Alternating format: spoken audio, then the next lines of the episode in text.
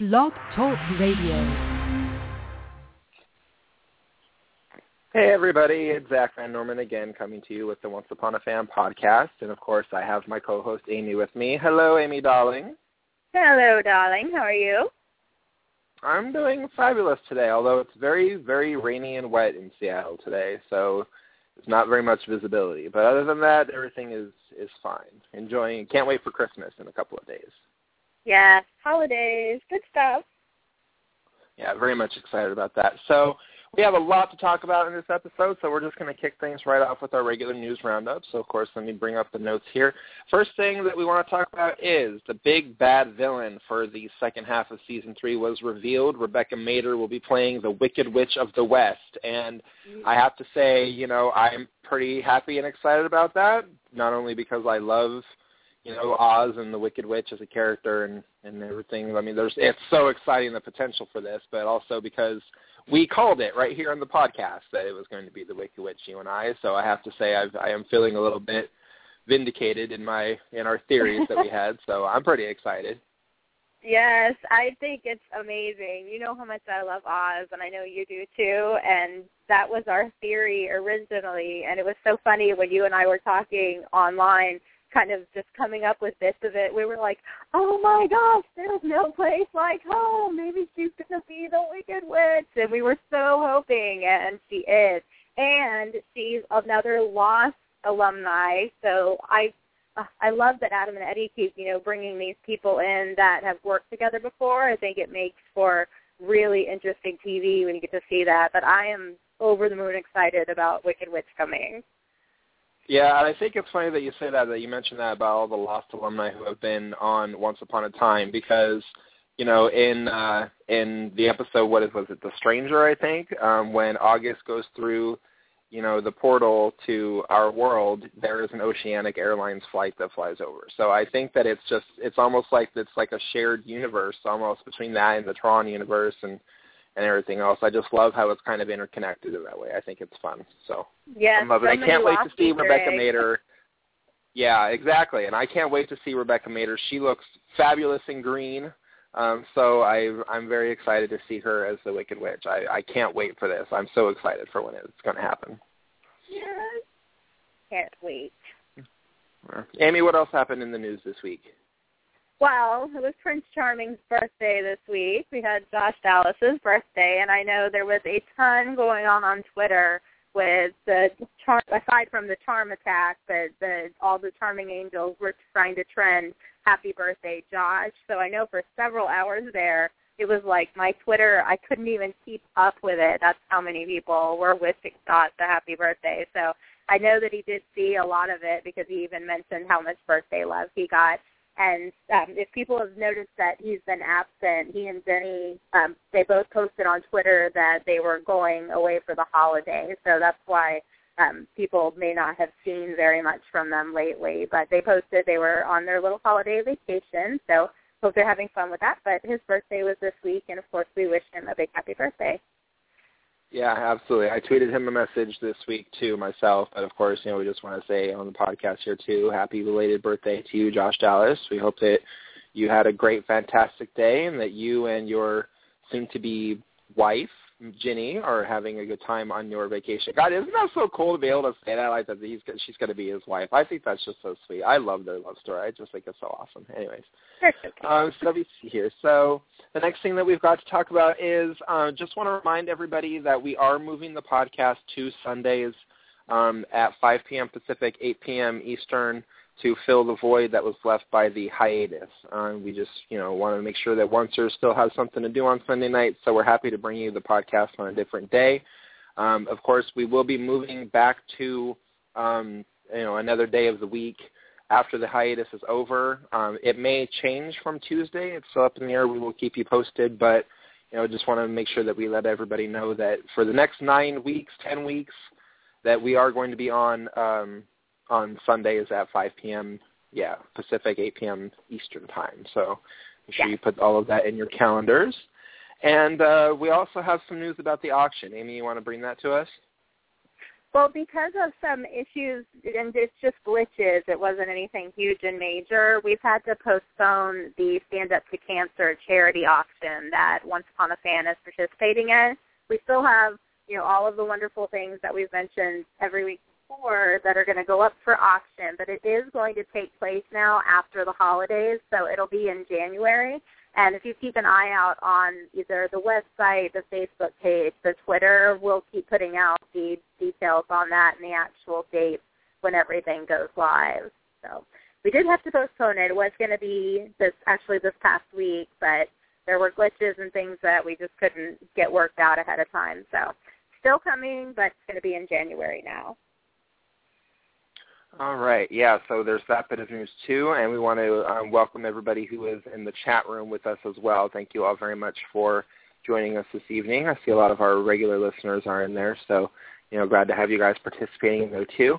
Um, the other news that we have, too, just for us here on the podcast, we have created our own um, pages on Facebook as well as our, well, a page on Facebook, I should say, as well as a um, Twitter account, specifically for the podcast, so that we, if we have any news, then, you know, you'll hear it from there. And then it will still be, you know, um, going up on the main Once Upon a Fan pages, so don't worry about missing out anything there. But we just want to let everybody know that, you know, we created these pages so that if there's something specific that anybody wants to talk about on the podcast every week, um, then you can let us know, you know, in a way that, you know, we have direct access to. Um, you know, a little bit more personal interaction with the listeners, so we want to make sure that we give everybody that opportunity. So our Twitter handle is at O U A F, which stands for Once Upon a Fan Podcast, and it's all together. So at O U A F, as in Frank, Podcast. Um, so that's where you'll find us on Twitter. And then on Facebook, our page is Once Upon a Fan Podcast. So that's what you would be looking for there. Um, you will... Um, be able to find a link, I'm sure, to um, our Facebook page now on the main Once Upon a Fan page, because we did put up the news about tonight's podcast um, there. So there's that as well. Um, and then we've got um, some uh, – we've also figured out that for the next few weeks, too, for the next ten weeks, we're going to be doing some episode rewatches, uh, kind of going back and looking at some of the favorite episodes that all of us fans have, and kind of watching them and giving our, our feedback on that. And Amy, do you want to let everybody know about the first one and what we're going to be doing? Well, what we've decided is that we're definitely going to get into the rewatch. And Zach and I went through and looked at some episodes that had some really big moments and really big impacts on a lot of the fans. So the first rewatch is actually going to be two episodes. We're going to do the pilot and The Thing You Love Most, which is the episode that comes right after that. And Zach and I both mentioned before that those two episodes really kind of flow together. They almost seem like, you know, one long pilot, because they tell so much of this great beginning story. So that is going to be our first rewatch. Now, next Sunday, we're actually not going to be podcasting. That's Zach and I's holiday, so we won't be podcasting next week, but it will be the Sunday after, which is January fifth. We'll be back at the same time podcasting, so that gives everybody plenty of time to watch those episodes and then come back and we'll discuss the episodes, do a round table with all of you. And that's actually another great thing about the Once Upon a Fan podcast sites and the Twitters that we started. One of the other reasons was because after we're done talking to you guys every week, the chat vanishes from the actual podcast page where we're sitting and talking and chatting during the podcast. Other pages now is take things from that chat or pieces from the news that we discuss, and we can actually put them on the podcast pages. So that way there's always a way to go back to it. So don't forget, all of the information we go over tonight is going to be on those pages. So if you forget what to watch, you know, you can always go there and look, but it's going to be the pilot and the thing that you love, the thing you love most is our first rewatch.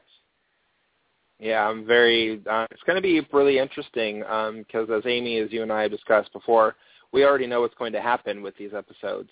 So going back and watching it from this point of view, you know, so far into the story, I think it's going to be pretty interesting. I know that for myself, I'm definitely going to keep an eye out for, you know, any hints to anything that happened, you know, even this season. I mean, I can remember something even specifically right now um, that there is a, you know, like a Tinkerbell lawn ornament when Emma and Henry arrive in Storybrooke. So I'm going to be keeping yes. an eye out for different things like that and, uh, you know, seeing if there's anything else that we can find that might, you know, be a clue that Neverland, you know, was, I mean, it seems like Neverland, some of the things in there, that it was always in the plan, but for whatever reason, it just, you know, had to wait a couple of seasons, which I'm happy they did because I'm a lot more invested in it now. So, yeah. Right. So there's all that stuff. So now that we've been talking about all of that, we've got all that stuff out of the way, uh, let's go ahead and get into the episode review because uh, the winter finale of Once Upon a Time was mesmerizing, breathtaking, really take your pick, but it was just an incredible episode, and there is definitely a lot to discuss in that. So let's dig right on into our heels on this. So the very first thing, of course, that happens in the beginning episode is everybody is discussing how they're going to defeat Pan's curse, and that is in conjunction with um, Panry and Felix at the Magic Wishing Well. And, of course, Panry kills Felix and takes his heart to begin the curse. And I was actually surprised by that. I mean, I totally agree with the reasoning behind it, that love doesn't always mean a romantic kind of thing. But I remember thinking even last week, and Amy, you might have even mentioned it, how is he going to start the curse if he needs something that he, you know, the heart of the thing he loves most, if he doesn't love anything?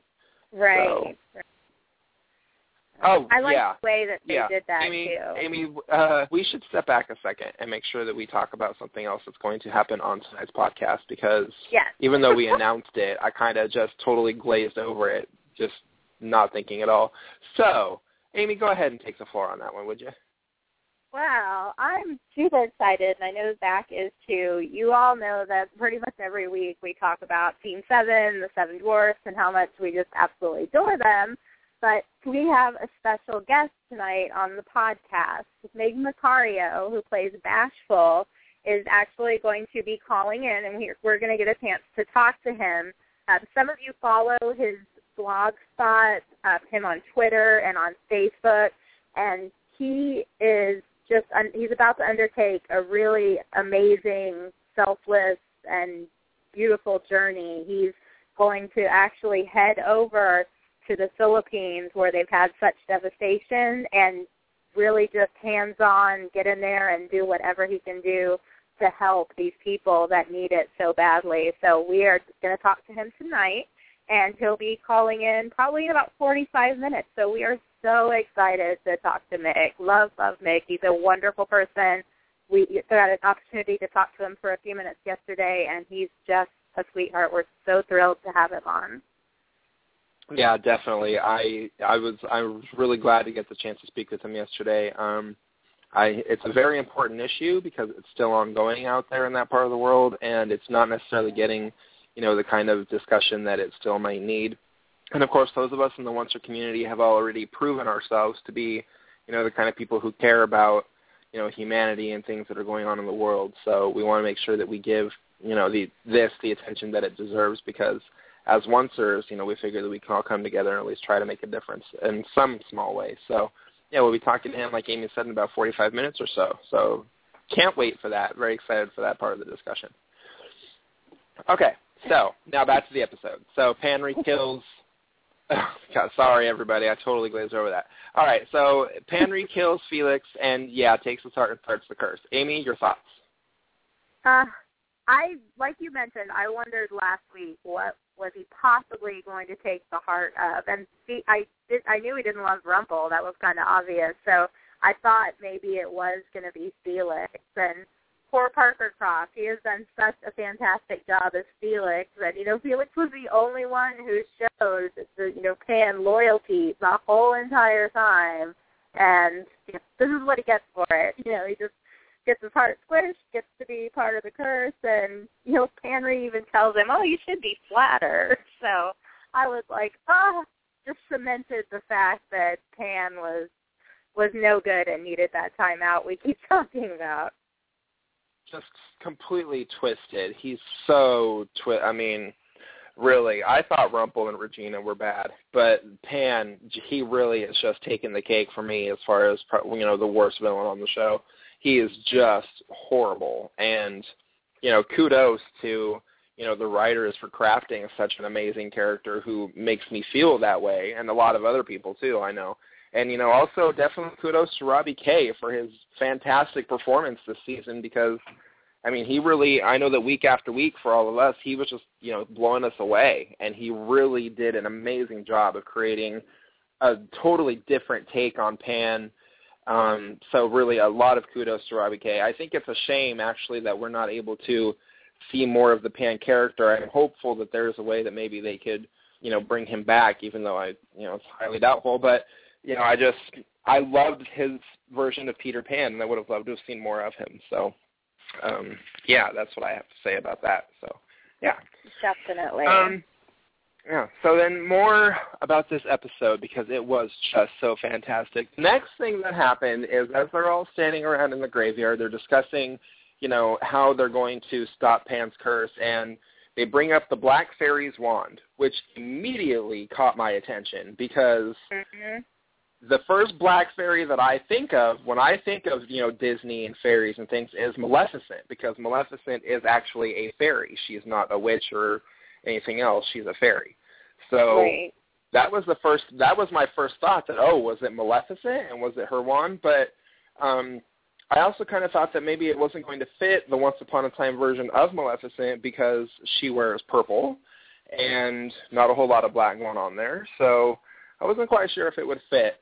Um, but then after, you know, thinking about it, I kind of wondered if, you know, there's like two possibilities in my brain for me on what I think would be cool for the Black Fairy. Either the Wicked Witch of the West, which seems to be the obvious choice, or um, the Shadow. And when Blue, and it was like a, a male fairy, and when Blue banished him, he, like, became the Shadow and went to Neverland. I don't necessarily think that the Shadow one is that feasible. I just think it'd be cool. Um, I'm more inclined to think that the Wicked Witch of the West was the Black Fairy. But I really hope that there's more to come on that character, whoever they were, because that's a really interesting bit of fairy history, and I'd like to see more of that. Me too. And, I mean, I my first thought also is that it must be the Wicked Witch, and maybe that's how, you know, she belongs in fairy tale land. She was banished from there once to Oz, and that has something to do with now, you know, now she's back. That gives her a reason to be in fairy tale land. But part of me is hoping that the Black Fairy really is Maleficent, because I so badly want Dory with Regina and Maleficent. I posted on Twitter today, I was talking about it, I'm like, I don't care if they're just, you know, younger and being evil besties and going to the evil mall and hanging out, doing their evil nails, you know, what? I don't even care what the backstory is. I just want to see some backstory between Maleficent and Regina, because those two characters are fantastic. Disney version, original story version, Once Upon a Time version, those have always been two of my favorites. So, yeah, definitely. Yeah, and, you know, with The Thing You Love Most, since that's going to be our rewatch in two weeks, you know, it kind of, it plays right into that. They have an established friendship. Regina said that Maleficent is her only friend, so I would like to see, right. kind of like what you said, like I'd like to see them, you know, doing their evil thing, getting their evil nails done at the evil mall, you know, mall, you know, like just Madame Mim or Cruella or somebody can just be sitting there doing their nails, and they can all just be sitting around, you know, talking about how much they hate everybody. It would just be fabulous. Yeah. I think it'd be awesome. So yes. I just think that would be so cool. Um, let me see. I've got a lot of, oh my God, I have so many notes on this episode. It's insane. I don't even know what to say. Um, let me see, because I don't want to jump around. I do want to go in chronological order like we usually do. Um, and, oh, Angie did mention in the chat room, too, that there was an article that came out that said that um, it's unlikely that the Wicked Witch of the West would be the Black Fairy, which I think I remember reading that, but I'm still going to hope and, you know, have hope and have faith and that kind of thing that it's going to be the case. So, yeah. Um, oh, and also, too, I love that Pan's curse, when he finally enacted it, was green instead of purple, because it went yes. with Peter Pan and his clothes. Like, I just thought it was such a cool touch. I thought that was neat. I thought that was awesome too, and you know, instead of the purple, the dark black purple smoke that we get, it was green for Peter Pan. I was like, yes, of course it's green. It's Peter Pan. It's fantastic. Exactly. Exactly. So I thought that was really cool. Um, so then in the flashback part of it, there was a bit of dialogue that actually goes with something that Regina said later on that I really want to talk about. Um, when Snow and Charming and the Blue Fairy are having their discussion about the curse and everything like that, the Blue Fairy says, "One day when the time is right, our story will reveal itself to her," meaning Emma. "You have to trust me." And then Snow says, "Our story, what does that mean?" And Blue says, "I don't know yet." Now, I find it incredibly interesting and very intriguing, actually, that Blue, the Blue Fairy, is enacting a plan that she doesn't have all the full details on. And it makes me wonder, you know, who, if anybody, she's partnered up with. I mean, it, it does give me a little bit of a thrill because I always had a theory that the Blue Fairy worked with, you know, Yensid the Sorcerer from Fantasia to create the book. And so, you know, it kind of, it does make me wonder if there's somebody else in on this. And then later on, Regina says, you know, they'll all go back to being stories again after Emma and Henry leave town. And so those mm-hmm. two things going together, you know, them being a story, I'm really intrigued by that and what that means. Yeah, I feel the same way. I, when Blue said she didn't know yet what it meant, that the stories were going to reveal themselves, I thought instantly, you know, well, because we thought before in a previous episode that when she said the fairies had to go prepare for the curse, we talked about mm-hmm. you know, way before the podcast that that's what she probably meant, getting the stories and the book together.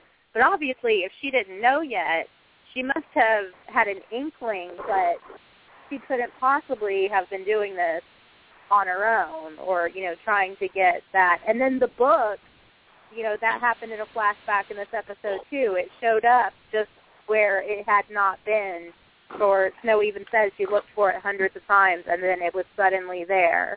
Or she didn't look for it, yeah. She went to her closet. So some that, I don't know, that whole book, I can't wait to see more about what happened with that.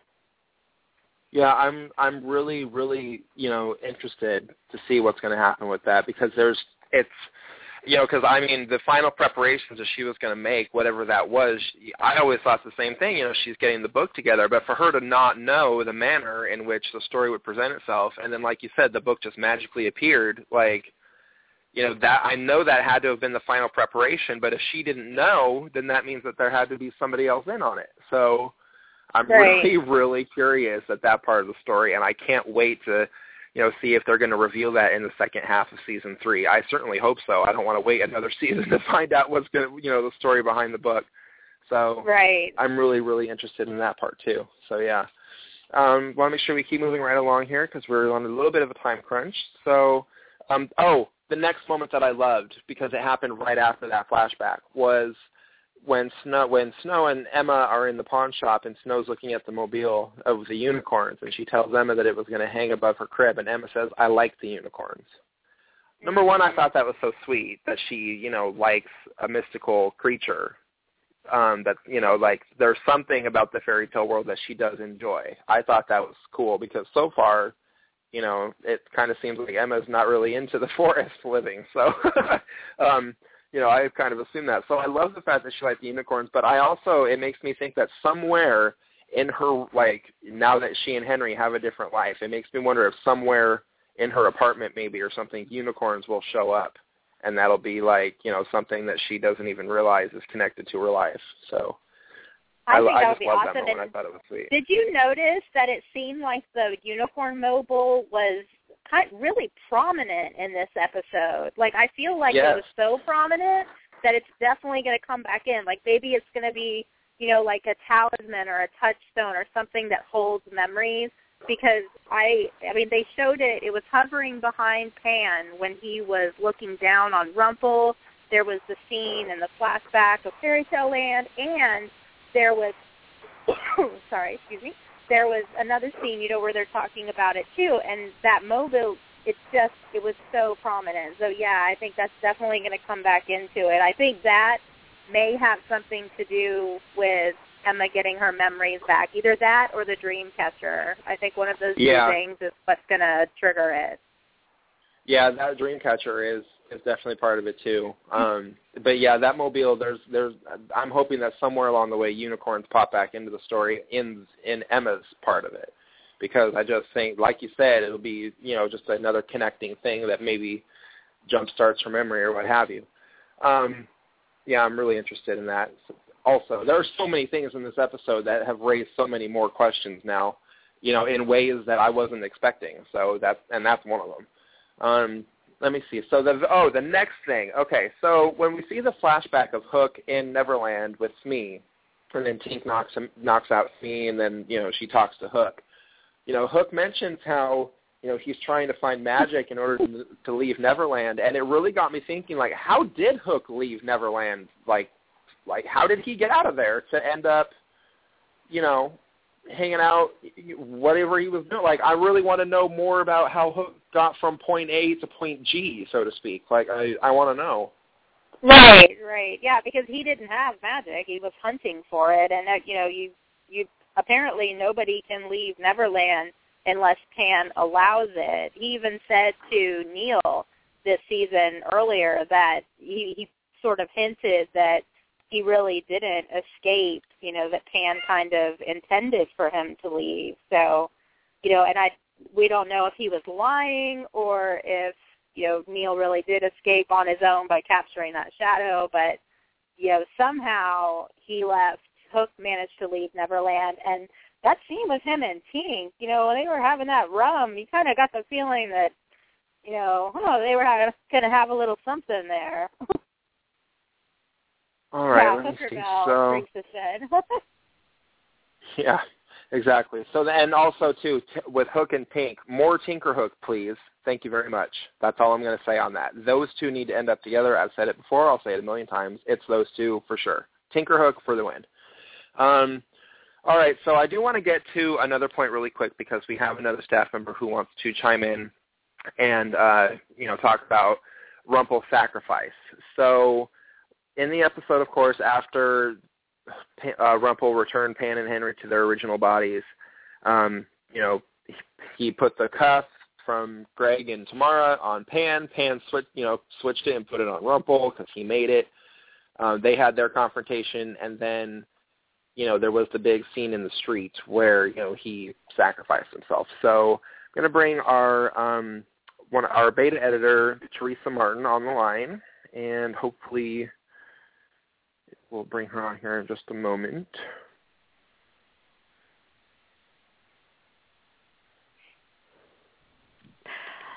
Hey, Zach, can you hear me now? Music.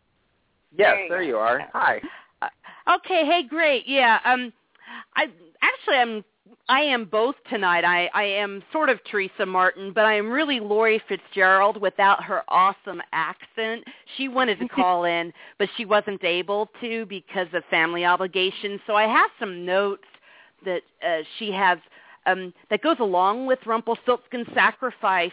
Um, there's some work that we're actually doing with Origins, Lori and I. Um, we're going to go through the entire arc of Rumple leading up to that. And one thing that she wanted to talk about is about how his anti-hero, the fact that Rumple is such an anti-hero and that his personality traits, as they've been coming out throughout the entire arc, about the fact that even though he says at the very end, I am a villain, that Rumpelstiltskin is not a villain. He has villainous traits. He has done some things, but ultimately he is not a villain because he is an anti-hero. Because a villain is Pan to the end. He's a villain. But uh, Rumpelstiltskin has shown throughout uh, a higher, nobler um, calling as he goes throughout that, and that's what makes him an anti-hero. Even if his a- his actions are wrong, they always have a, a good reason, and ultimately he'll, he never crosses that horrible line, um, and he never, um, like he'll never kill a child, he'll never kill an innocent, he won't do what Pan does, and the like.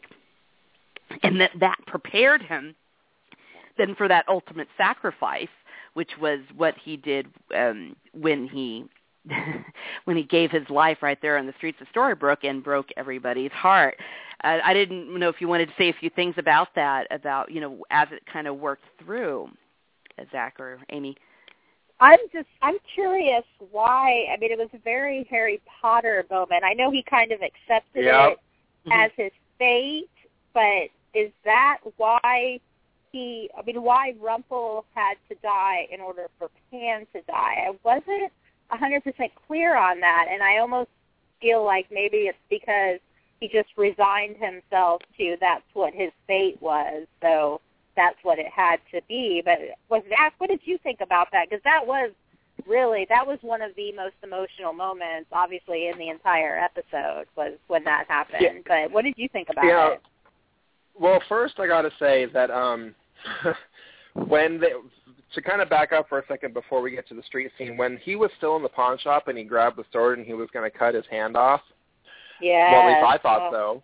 so. Um, I really thought that it would be so kind of poetic justice, actually, if he had to cut off the same hand that he had taken because from Hook, Hook in order to... Yeah. Yeah, exactly. So I thought that that would have been really fun, but then I liked the fact that instead of, you know, like I'm sure that, you know, in Rumple's mind he was thinking about hobbling himself, you know, on the battlefield and everything else, and so when he decided to do the brave thing and actually go into battle and, you know, fight and, you know, do the right thing, you know, I I do prefer that they did it that way. I just, you know, I thought for a second he was just going to kind of hook himself, so to speak, and that would be kind of a thing. But uh, that, but for the street scene, when he actually did sacrifice himself, um, I thought that was so, I mean, just like what Teresa said, it was so tragic and heartbreaking that that it happened. Um, it was kind of, I mean, I was just, I was glued to the television, really. I was captivated by it is probably the, the best word that I can use, because it was, I was something that, it was just such an amazing scene, and and it was very Harry Potter, too. I agree with you, Amy. I felt, it was almost like in that moment, I was like, oh my God, like, Rumple is totally the Snape character in this story. Like, he's the one who, you know, is doing the right thing for all these noble, just causes, and and actually, even though it was horrible, the curse and everything else, the reason behind it, you know, and with what Teresa was saying too, you know, that making him the anti-hero, like, I just, I loved that part of the arc of the story. Um, okay. I kind of love that. I mean, I wonder, it does make me wonder if that is what, you know, if that has undone the dark powers and that they no longer exist. You know, I wonder if, you know, I mean, I'm, we've talked about it privately on staff. I really think that Rumple is going to have, like, a Gandalf moment and come back as, like, you know, Rumple yeah. the Bold. Yeah. So to speak. That is exactly so what I was about to say. I think that I I don't think that he's gone for good, which, you know, we're pretty certain he's not.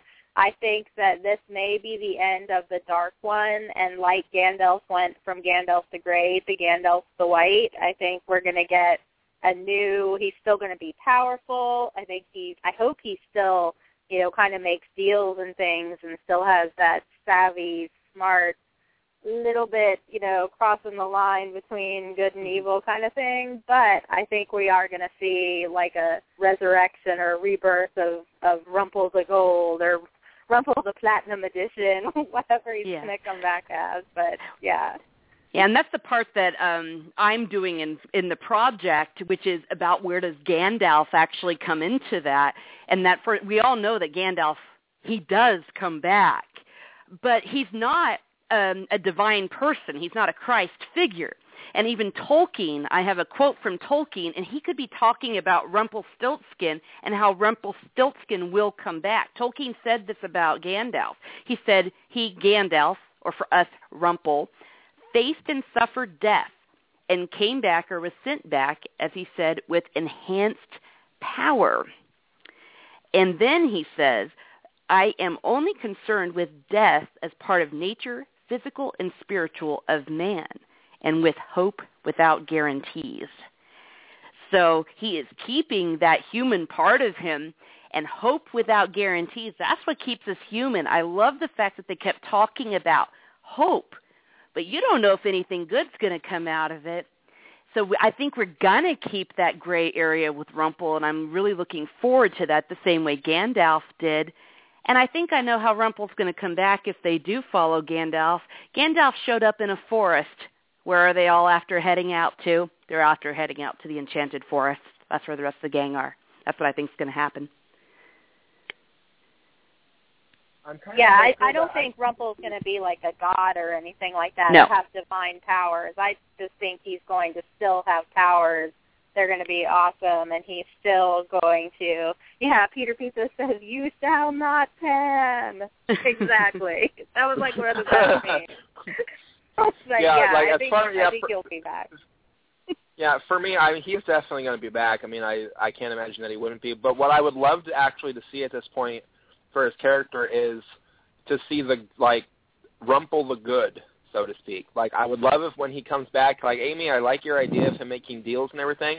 I think it would be so cool if when he does come back, he's making deals, but it's, like, not in the evil way. Like, it's more of a, yeah, I do want to help you, but there's a price to this magic, so here's what I have to do. Like, if he if he became the, the old, you know, wizard character that, you know, everyone seeks out for good stuff, I think that would just be such like an awesome twist. Like the Wizard of Oz? And, yeah, almost. Yeah, well, yeah, maybe. Hmm, maybe. Uh-oh. You never know.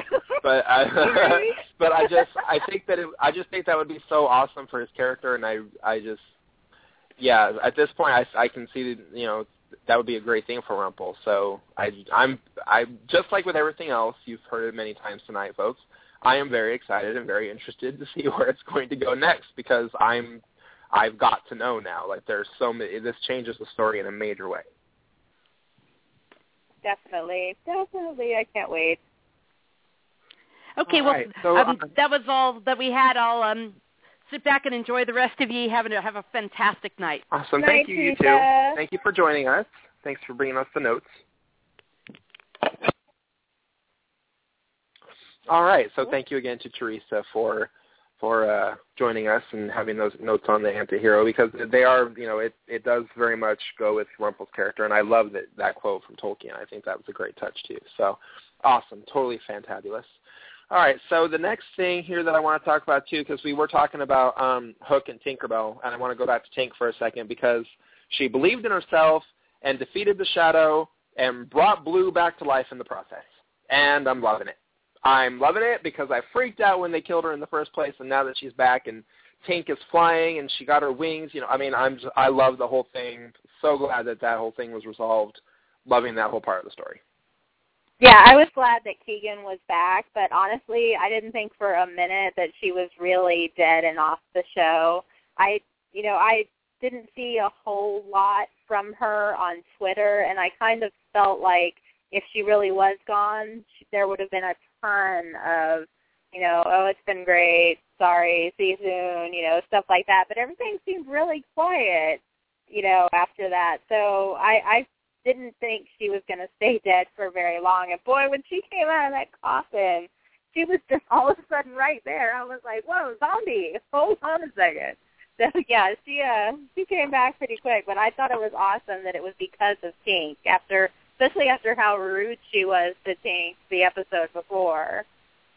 Yeah, and she did say, too, that she, you know, perhaps I might have been a little strict. Like, well, really? You think so? Uh, yeah, yeah, maybe think so. Just a little bit there, Blue. Oh, my gosh. Like, yeah, yeah, just a tad. She took her wings while Tink was midair and dropped her flat on her butt. I mean, you know, don't even wait for her to get on the ground or anything. I was like, yeah, rude. not exactly your not exactly your nicest moment there, Blue Fairy, for crying out loud. Oh, my gosh. so, so we yeah, love so there's that. We do love Keegan. Yeah, I, yeah, I love it. There's that. And also, too, one small thing that I noticed, um, if there's a scene, it's the scene in the pawn shop when Rumple is doing the spell to switch their Pan and Henry's bodies. After mm-hmm. he's successful and Emma says, let's go find our son, and everybody's getting ready to leave, when Neil is on his way out, he touches Rumple's shoulder just briefly, just briefly on the way out. And I, I just thought that was such a great touch. I mean, well, literally and figuratively. Like, I just thought it was such a cool thing that, you know, it's kind of showing that, you know, he's okay with his dad and that there's been some resolution there, and it, it really just made their relationship feel, you know, more, you know, like repaired. Like there's there's been some right. resolution there. So I was I was I loved that little touch. I thought it was great. Me too. I, I felt like that kind of sealed what happened on the ship, how, you know, they had that moment where Neil told him, no, you're not like your father, you know, you, you love me, you came for me. And then, you know, they hugged and he called him Papa, which was a fantastic moment, probably one of my favorite moments for those two characters through their whole interaction. But, yeah, that little touch, it was just like, you know, he still feels this way. We're not going back to, you know, that that discord between the two, that there's been a repair and a healing here in this relationship. So I was like, I thought that was great. Yeah, loved it. Just thought it was gorgeous. All right, so then, of course, the next thing that happened in, you know, the episode was we saw the flashback, finally, finally, and I'm so happy about it, to where Mary Margaret first gave Henry the book. And I thought it was such a great scene because, really, I haven't seen, and, you know, please, you know, correct me if I'm wrong, but I don't really recall Snow White or Mary Margaret, either one of them, having a scene with Henry.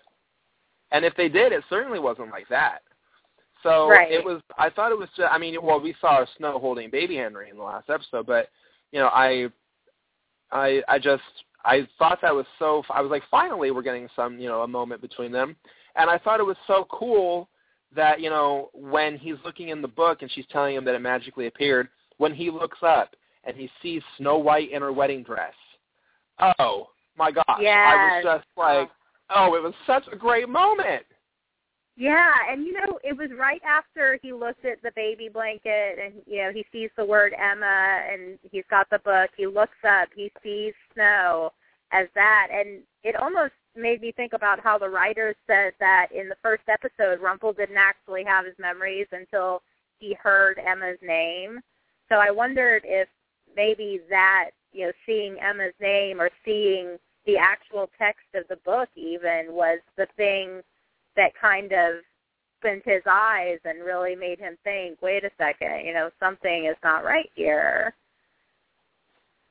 Yeah, I think that's kind of the same thing. Like, you know, with Rumple, it goes into the same thing, just like you said, and they're, you know, grandfather and grandson. So it's just a great mirror thing for them to, for that, like when he sees Emma, to think, you know, I need to search for my birth mother. Because, mm-hmm. you know, as far as we could tell, because he says in that scene, my birth mother didn't love me. And then Regina doesn't either. So I really want to see, and I, it does make me think that him hearing, you know, seeing Emma's name in the book is what brought him from the point of my mother, you know, my birth mother didn't love me to I need to search for her. I mean, something had to have happened to get him from one mindset to the other, and it totally makes sense if it was the book. So, yeah, I feel um, like that is going to be the trigger that made him realize that, you know, no one else was aging except for him, and there, you know, nobody's changing. He was the only one. You know, I, I feel like that's, you know, going to be what it turns out to be, that, that that book or seeing her name, one or the other, was somehow the trigger for that, and that's what the catalyst that got all that started.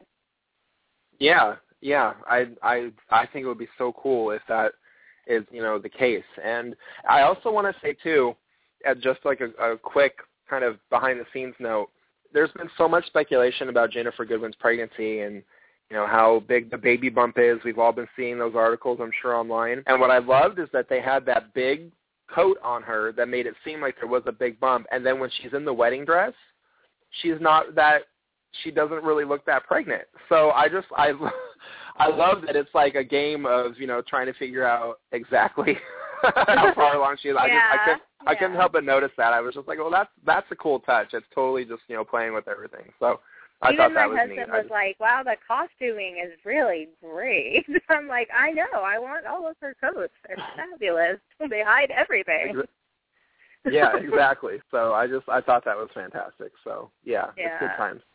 Um, the okay, so also, too, really quick to kind of step back for a second before Rumple sacrificed himself, one of the things that Pan says to Rumple before he switches the cuff and all that is he calls Rumple a little larva and all these other things. And it was really, yeah. I was just, God, you are so twisted. Like, it really just mm-hmm. plays into the fact that he is the worst father, like, parent ever. Um, so, yeah, it was just th- that moment itself, I was just like, oh, my gosh, like, you you need to go now. Like, you're done. Here's you're yeah. totally done. That yeah. moment almost oh. made me cringe. I mean, he and the Sultan from Wonderland, obviously, we talked about that last week. He, you know, he's drowned his own son. The Those two, father of the year right there, they're vying back and forth for it because that scene with Pan and Rumple really literally almost made me cringe how he was he had nothing good to say. He was calling him a larva, and from the time he was born, he was sucking his life, and it was all about, you know, me, me, me, not what you expect. You know, yeah. when you have a baby, everything becomes about them, and all this, you know, person could think about was, oh, great, you know, now I can't go out and party. And the whole time I was thinking, well, you know, he didn't uh, impregnate his mother on his own there, so, you know, this this, this is not his fault. But, yeah, that that was just horrid for him. Yeah, I, and, you know, it really does make me think, it made me think, too, and maybe this will be one of the characters that were hinted at, because a couple, I don't even know how, a couple of weeks ago, it was hinted, you know, they said that Henry's family tree is going to grow by two more places. And, of course, the mm-hmm. scene with the book included Henry looking at a piece of paper about my family tree. And I really mm-hmm. want to know who Rumple's mom was. Like, I really need to know that information. I don't know why I have such a burning desire to know this, but I, I just, I, I need to know about this woman. And first of all, how she can fall in love, or maybe not. Maybe, oh, you know what? Maybe, oh, that would make, you know, that would make Rumple even more the Snape character if they didn't really love each other when they had Rumple, because, oh, yeah, okay, I like it. So, yeah, anyways, I need to know who his mom is just because I'm curious. Anyways, uh, we need to move things right along because we've only got fifteen minutes left or so till we're joined by Meg, and I want to make sure that we talk about the finale because those scenes by themselves I could talk about for hours. So um, after Rumple sacrificed himself, of course, you know, came the scenes in the street where oh my goodness, uh, Emma had to go. Um, you know, the curse yeah. was coming, and the only way to stop it was, you know, Emma had to take Henry and leave town. And that, that, oh my gosh, I can't. Amy, you want to start with how you feel about that one? Because I think I still need to formulate something on that. From that part on to the end was just one, I feel like I had like five heartbreaks between that scene and the very end. Because Emma, when they tell her she has to go, and she's like, but I just got here, you know, we just found each other, and you're just, I mean, we, she really was just getting to the point where she's really feeling a connection to her parents that we've seen in these little, really beautiful moments that we've noticed in the past couple of episodes. So it was really sad for her, and for Regina, too. I love Regina. Everybody knows I'm a huge evil regal, but she just, I mean, she told them, you know, with her sacrifice, and Henry asked if she was going to be okay, and she had to tell him, well, the important thing is that you will be, and she, you know, she was ready to take on that sacrifice, but Emma and her parents there realizing that they aren't going to be able to be together, and they're not going to be able to be this family that they thought, that was just heartbreaking. Yeah, and it really played into when, you know, when Snow had told, uh, well, when Mary Margaret, rather, had told Henry when she gave him the book that happy endings aren't always what you think they will be. And then, you know, when she, when Regina said that she had to go, and then Snow says it, too, you have to go. And she said, well, I just found you. And she's like, yes, and now it's time for you to leave us again. It's time for you to believe in yourself and to find hope and all that stuff. And I was just like, oh, my gosh, like, Because for, because Snow had just said earlier in the show, uh, during the Mobile scene, that giving Emma up before the curse was the hardest thing she'd ever had to do. And then she's right. sitting there having to, having to tell her this time, you have to go, like you have to leave. And then when Emma says, you know, but we're a family, and then Snow said, yes, and we always will be. You gave us that. Like, it was so, like, it's so many things. There were so many layers to this because it was like a reverse of the first curse. Wow, I kind of rhymed there without meaning to. Um, but, yeah, it was it was a reversal because this time Emma was going to be the one cursed, so to speak, with no memory, while the rest of them would remember everything. And, right. you know, like, it was just, it was such an awesome turnaround on that. But at the same time, I was like, you know, really? Like, kind of what, what Emma said. She just found them. Like, she just found them. Like, they just got back from Neverland. That we, I mean, oh, my God. Like, really, this is happening? And then, you know, it comes back from commercial, and it's the scene where they're at the town line, and uh. they're having to say goodbye to everybody. Yeah, like, I, like there were so many layers to that scene as well. I mean, that scene was absolutely crushing for me. I watched that episode three times, all three times, that's the scene where I cried. And it was not just all the, you know, the dialogue and the things that happened in it. It was the silent moments, the, oh, my gosh, when they're all standing there and Emma and Henry go to leave and everybody just looks so sad. And Faustino Debatta, who plays Sleepy, he just looks up, and he really slowly is waving goodbye. Waving, yes. Oh, yes. My God, broke my heart. Yes, I was so sad. And then the whole thing with Regina telling Henry, you know, you don't, I don't get a happy ending. You heard Mister Gold, you know, I'm a villain. And him telling her, you're not a villain, you're my mom. And that, that I was oh like, oh. my God. That. Yes. Yeah, that I was, was like, okay, crying. Somebody pass me the Kleenex, please. Yeah. And then I loved, which I was supposed to, normally I'm a swan fire girl, but I felt like the chemistry in that scene was with, like, through my tears, I was like, oh, hmm, with, with Emma and Hook, because he told her, you know, there's won't be a day that I don't think about you. And she was like, oh, good. I was like, ooh. There was a little, uh, yeah. little fire right there for a second. Yeah, I hate that, too, because I actually thought, I was like, oh, well, that's interesting. And he kind of makes Emma happy. And I was like, wait, no, you're not Neil at all. Like, go away, pirate. Like, what are you doing? Get away from the Swan Princess. Like, you're out of your mind. But, I mean, yeah, that whole thing. And, you know, when she says goodbye to Neil and he says, you know, I'll see you again, like, he still has hope that, you know, they can, that he'll find, oh, my God, just, oh, yeah, that. And then, okay, so then when they're actually saying goodbye, and Regina comes over and she tells Emma that she can give her a new life with new memories, and it'll be like she never gave Henry up and they'll have always been together. I I mean, really, I think I've mentioned on the podcast before that I had, I had never wanted Regina to have a happy ending until, you know, she was reading the fairy tale. But mm-hmm. that moment actually has surpassed that as like, okay, somebody, first of all, somebody get Lana, Perea, and Emmy.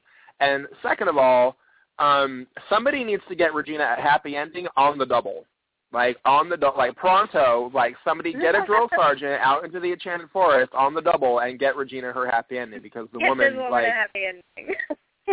Seriously, like bring to the queen her happy ending now, like, you know what I mean? Like, it needs to happen, because for her to do that, first of all, is amazing growth for Regina as a character and as a person and as a mother and, you know, so many other things. I mean, it was, well, it was just amazing. Well, she even said it in this episode. She told Emma, she said, you know, it's funny, when you first came, all I wanted you to do was get the hell out of my town, leave me and my son, or leave me to raise my son. And now, you know, in this huge twist, she again wants her to get the hell out of town, but for a totally different reason. Now she wants her to yeah. be with Henry. She's making the sacrifice so Henry doesn't have to be alone, even though if yeah. that means she can't be his mom, she's going to send them and do what's right for Henry. Exactly. And, I mean, I love that scene. And then when Regina says that they have to go and she's looking at Henry, like, you know, I realize, like, for Regina, that she's thinking, I mean, this is the last time she's ever going to see him. So, right. you know, she's hugging him and saying, you know, you've got to go. The curse will be here any minute. And then she hugs him, and then, you know, they, you know, they, they part, and then it shows Emma, and she's looking around, and right before the scene cuts, Emma lets, mm-hmm. she takes, has this little tiny intake of breath, like she's about to start crying. And I was, I mean, Jennifer Morrison in that moment was just, I mean, that totally, like, my heart already wasn't broken enough. That moment just stomped it all to pieces. I mean, it might as well have been turned to dust and used to cast a curse, because it was, there was nothing left of it. It was just, you know, on the floor and done, because that little intake of breath, and you could tell, like, I mean, I would imagine that she's thinking, my God, I'm, I have to leave, and I'm, I'm not going to know my parents again. Like, I just found them, and I'm going to forget them all over. And all then that again, totally, right? I mean, just exquisite, beautiful moment when Snow walks over and puts her hands on her face and kisses her on the forehead. Okay, first of all, yeah. that scene totally mirrored Broken in such a beautiful way. I mean, she, I mean, Snow's even, they're even wearing the same clothes. Like, mm. it was just it was so beautiful. And then with the light, like just over their heads, you know, just kind of barely there, like the light of hope is still, oh my God, that scene. Just that, I think that that was probably, I mean, you know, everybody knows how much I love Emma, but on a technical level and on everything else, that was my favorite scene of the entire episode. I love that too. And it also, speaking of Oz, it reminded me of how in the book, the Good Witch would actually kiss the forehead of Dorothy, and it was like protection for her. So it made me think of that, like maybe it's going to be a little bit to it, but it was so sweet between mother and daughter, and you know them. And then the moment when they all got enveloped in the smoke, that was when I was just bawling. When they're driving away and you can see in the background that, you know, everybody's standing there just so sad, and they all just get covered in the smoke, and then they're gone. I was like, oh. Yeah, yeah, and I have to say, too, in that in that sequence, I mean, not that it's not always beautiful, but Mark Isham's score in this episode yes. was a standout, uh, particularly in those scenes. It was just beautiful. I mean, I could listen to that piece of music, I mean, for hours, I think, because it's just so...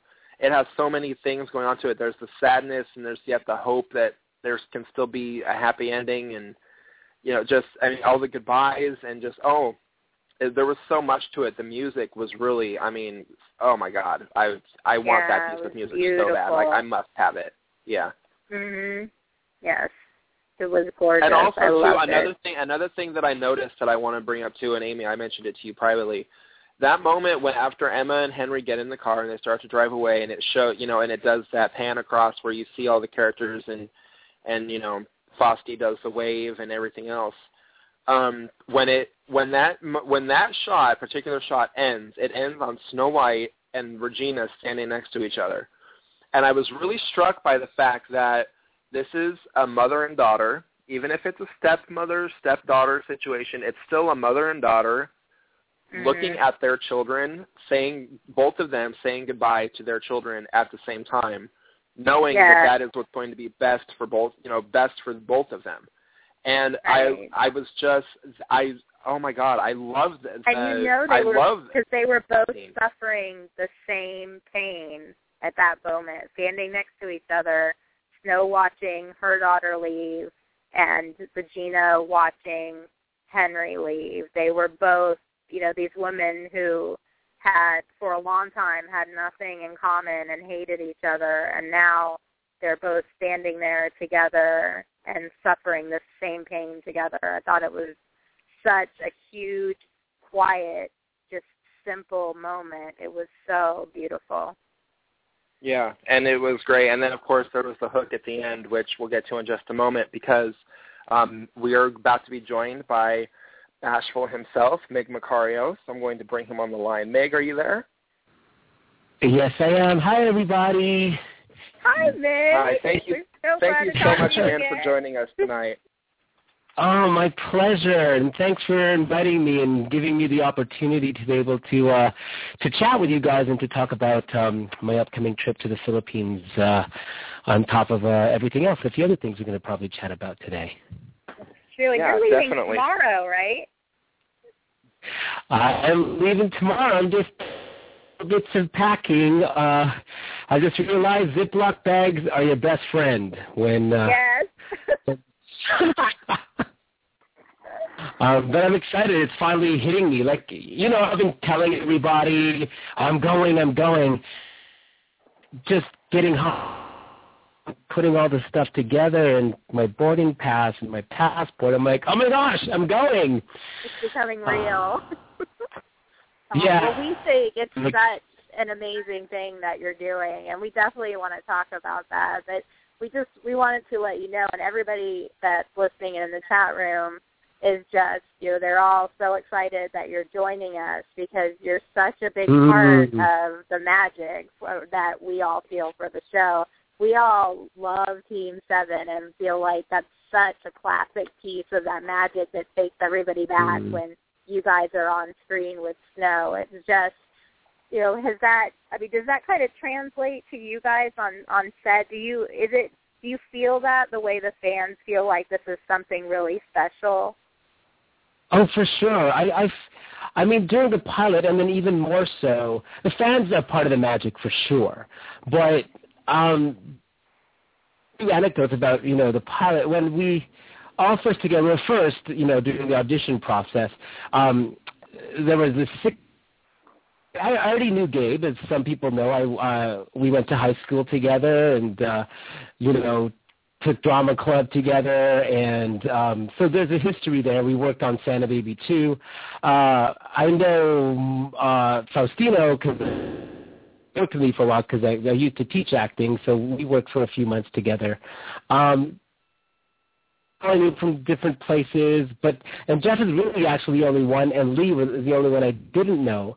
But what we really um, tried to do in the beginning uh, as well was I made sure that we all kind of got together for lunches each other because, you know, we're brothers, so that was a really important part of making sure that that translated on screen. And um, one of the favorite stories I love telling because it is so magical, and there's a lot of real-life magic um, behind the scenes that goes on um, that, you know, that translate in, in, into the show. So the pilot, um, I think a few people have heard this before, but um, the day we have Snow in the coffin, Charming rides in, um, and, and, you know, we're all really sad.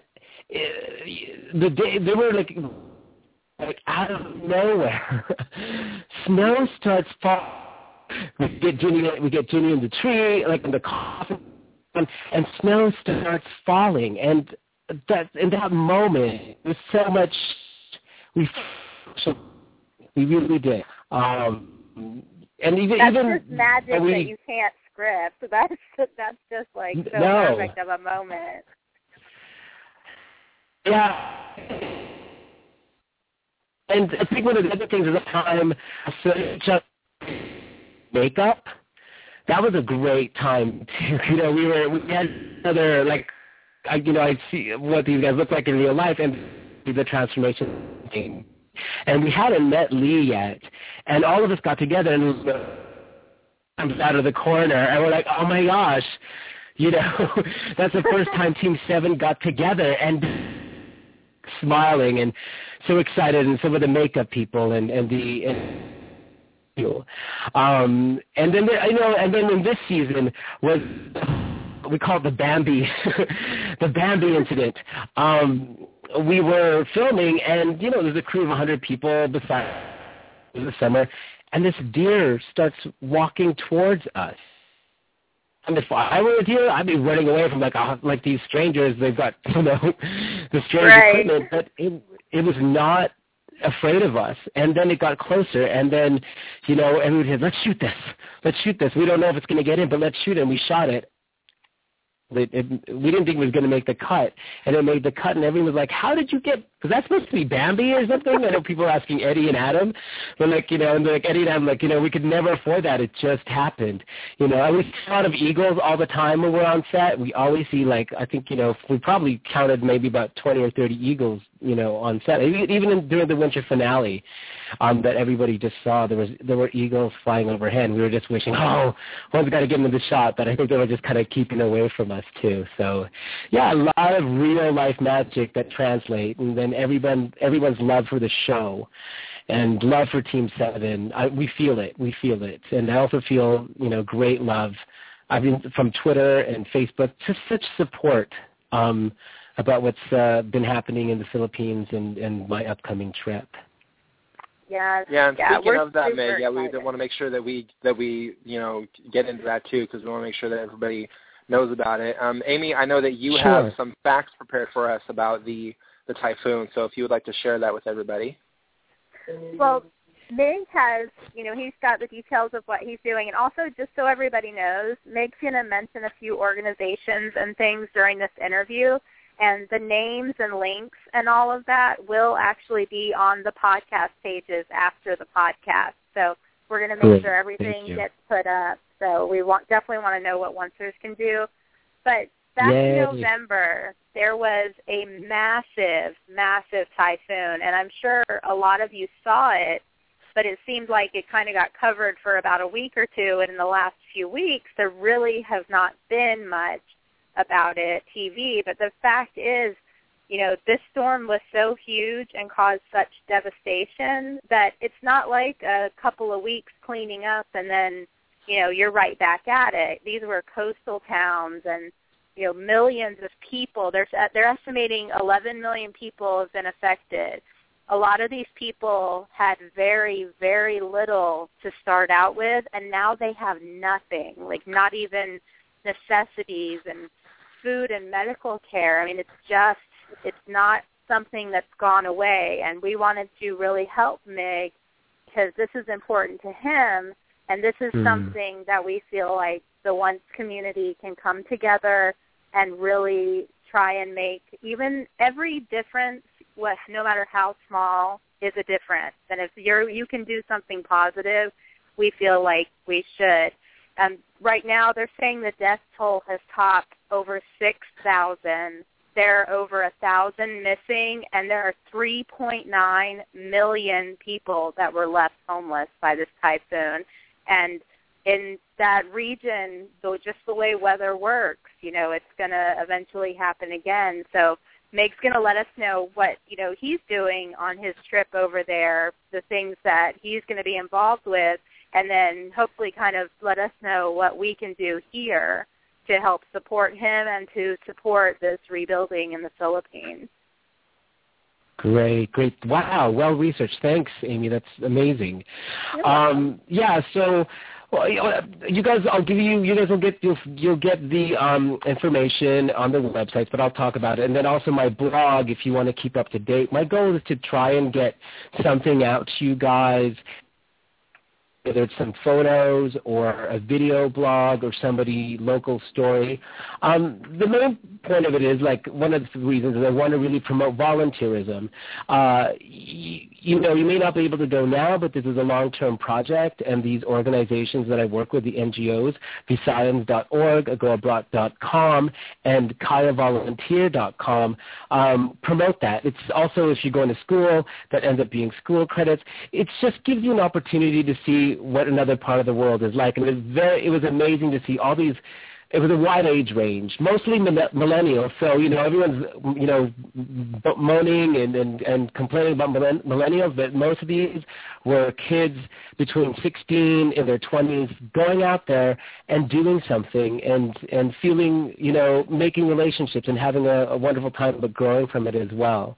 Um, it's also just to let everybody, you know, this is a long-term Um, project. It's going to take three to five years for people to get lives back to normal. And they want to do it right this time rather than just, you know, you build something, it gets destroyed, you build something, it gets destroyed again. Because this is actually the twenty-fifth typhoon of the year. That's why a lot of people didn't really um, understand. Uh, and again, the, I think the word storm surge was misunderstood and misused. If they had used the word um, t- uh, tsunami, because nobody had ever um, experienced one ninety-five mile per hour wind sustained, then people would have done something different. That's why, that's how a lot of the deaths happened. If you weren't hurt or killed by walls falling apart, it was the water that, you know, drowned a lot of the uh, the people in, in the in the Visayans. Um, so, you know, whether if, if you can't help now, you know, think about in the future and think about that, you know, that five dollars, that cup of coffee, and I think Zach was mentioning when we were having a conversation, that's just a cup of coffee, but that five dollars is is uh, a week's worth of rice for a family. So you, you may not think, ah, oh, you know, I'm only, it's only a little bit, I can't give a lot. That's helpful. Also, by spreading the word, you know, retweeting the stuff that I do, it's all about, this could happen to anybody. Just imagine that happening to your to your neighborhood, because it can. It can happen to anyone. Take the second to think about that, you know, and, and then you'll you'll you'll find um, you know, a ways and a means to do something. Um, and there's other ways to also help uh, in long terms, like you can sponsor a child. So, you know, uh, that's what, when I worked with a bunch of the girls earlier this year, they were all sponsorship kids. So these are kids that you're um, helping them go to school, helping them get fed uh, for a year. And it's really, it's not that much when you break it down. It's about thirty dollars a month. Or your community can sponsor a whole school. and that's about two hundred dollars for a year. You're helping kids like get school supplies, um, you know, get them shoes to, to get to school. There's there's a lot of things that you can do, and it's all again on the Visayan Visayan site. Um, the, as well, they, these are more direct grassroots N G Os. So yes, you can go to the Red Cross, you can go to all these other places, but you'll be able to to the areas on the ground. Right now, as we speak, the past couple of days, they're amazing. And to all, trying to get to all the coastal towns, and they're giving them, because Christmas is a big thing in the Philippines, because it's mostly Roman Catholic. But they've been working nonstop, trying to get presents, food, so they can have a decent Christmas. And we're not talking massive meals here, just really simple things like a soup and rice. So I'm getting quite emotional about it, but it's just, you know, the fact that, you know, we have so much on this side of the world, and I'm thinking about them now that they, there's nothing, and, and you know, they're just happy to get every little bit. And the fact that they realize that somebody really cares, somebody's doing something, because sometimes, you know, when this sort of stuff happens, you can feel so alone and unhelpful, especially when there's no infrastructure. When you have something like Katrina, Hurricane Katrina or Hurricane Sandy or even Fukushima, there is a huge infrastructure. There's government, there's social services, there's barely anything there. The neighborhood that I was in, you know, they were, it was created as a neighborhood whose previous typhoon, building their lives, and then can visit them. Everything's flattened. My homestay mom, you know, I sent her some money, and she was so grateful. She, you know, thank you so much. I can now, you know, fix my roof. Like, you can help me now literally put a roof over my head.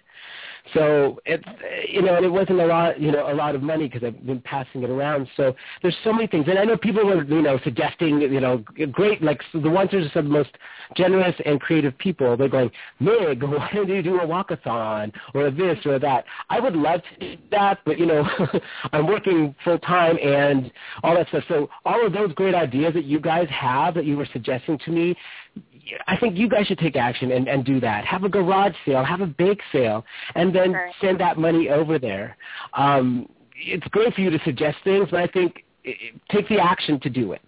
Um, you know, because I, I had a way to do it than, you know, giving me fifty ideas that, that because I'm working.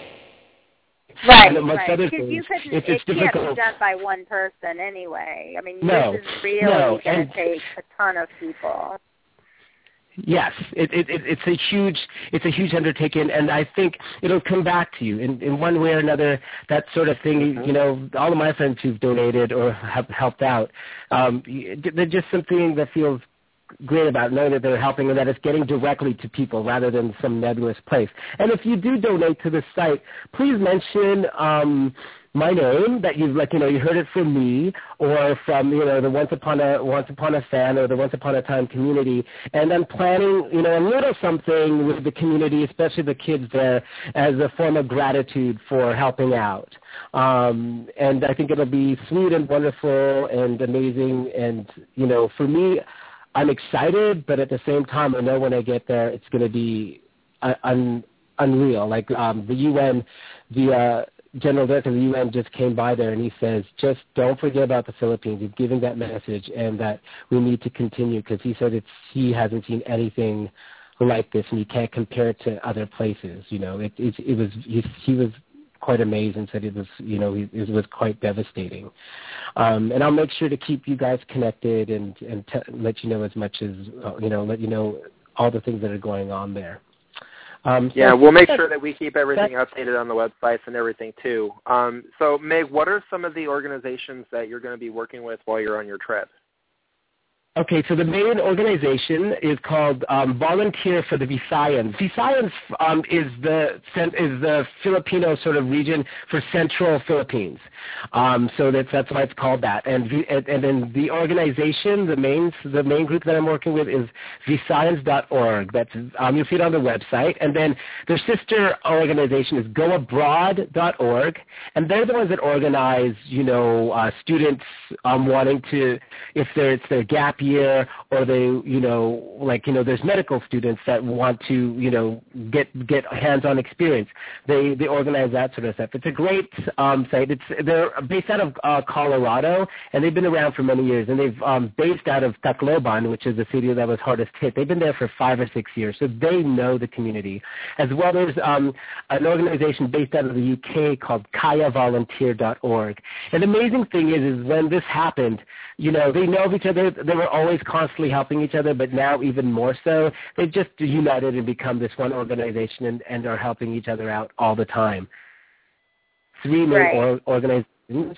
Um, and then my blog, uh, there's two ways to get to it. Just go to my website, meg macario dot com, and also megorific dot blogspot dot c a. And I think uh, you guys will have that on the website as well. But it will be yes. linked um, if you follow me on Twitter, Meg Macario, or on Facebook, um, I'm I'm on there posting stuff about, about things all the time, and you know, and I respond and chat back when I when I possibly can.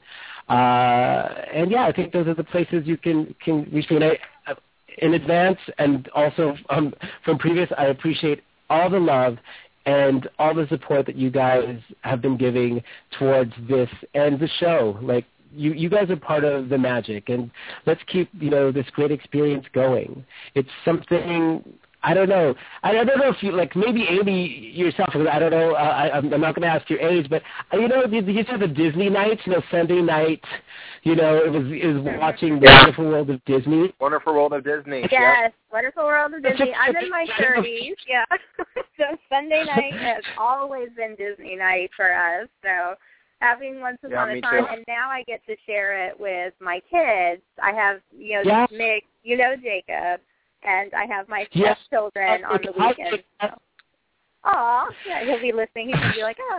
So I have my stepkids, Tyler and Anna now, too. So on Sunday night, you know, I grew up watching, you know, the Disney, and then now we have this to share as a family, mm. and it's just, and I think it's amazing, though, that at its core, no matter what, you know, the sub-storylines or what's going on, the show is about hope, and I feel like yeah. it has mm.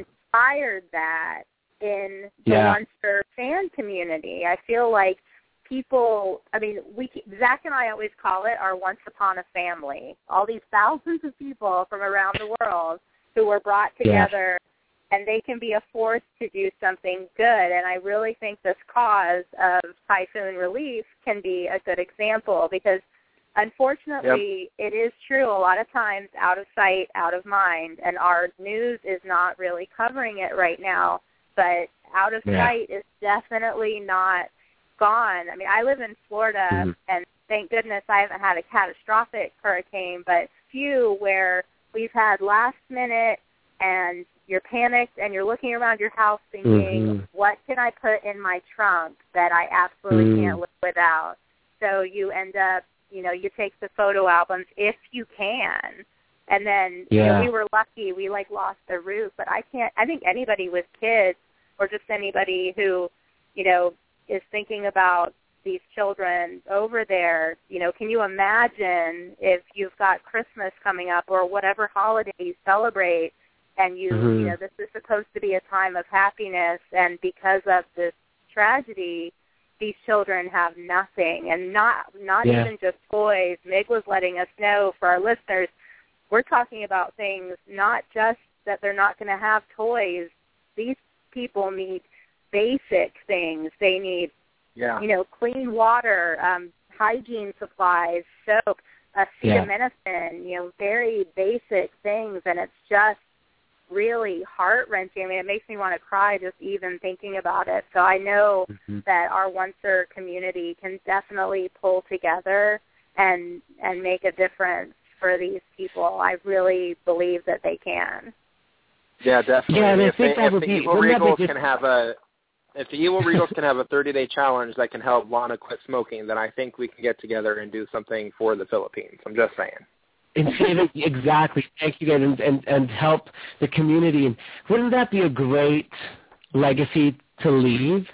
Like, you know, we hope that the show um, goes on for ten, twenty years, but wouldn't that even be a great legacy to leave a hundred years from now, that, you know, there's this group of fans that got together and, you know, some some young kid from the Philippines remembers that, you know, a group of people helped.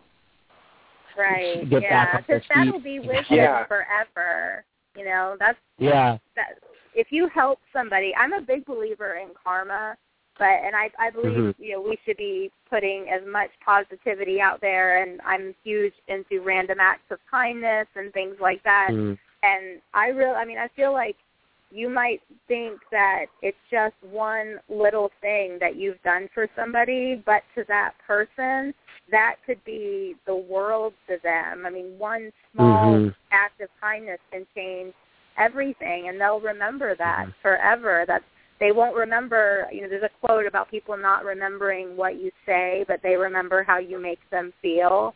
And, oh, that, that's one of my favorite quotes. It's Maya Angelou. It's amazing, and it's yes. true. I love that quote, and it is true because, you know, some of the most poignant moments are wordless, and it's what you do and yeah. what you choose to put out with your life and what you, you know, do to make it a better place for everybody. So definitely. Um, yeah, and definitely. It totally, and this plays into the theme of the show even as far as giving people hope and inspiring people, but also just for everybody who's listening, you know, just take a moment to think about the fact that, you know, at some point when you're thinking back on the story of your life, there's going to be this once upon a time chapter. And within that chapter, I don't, I mean, I'll speak for myself.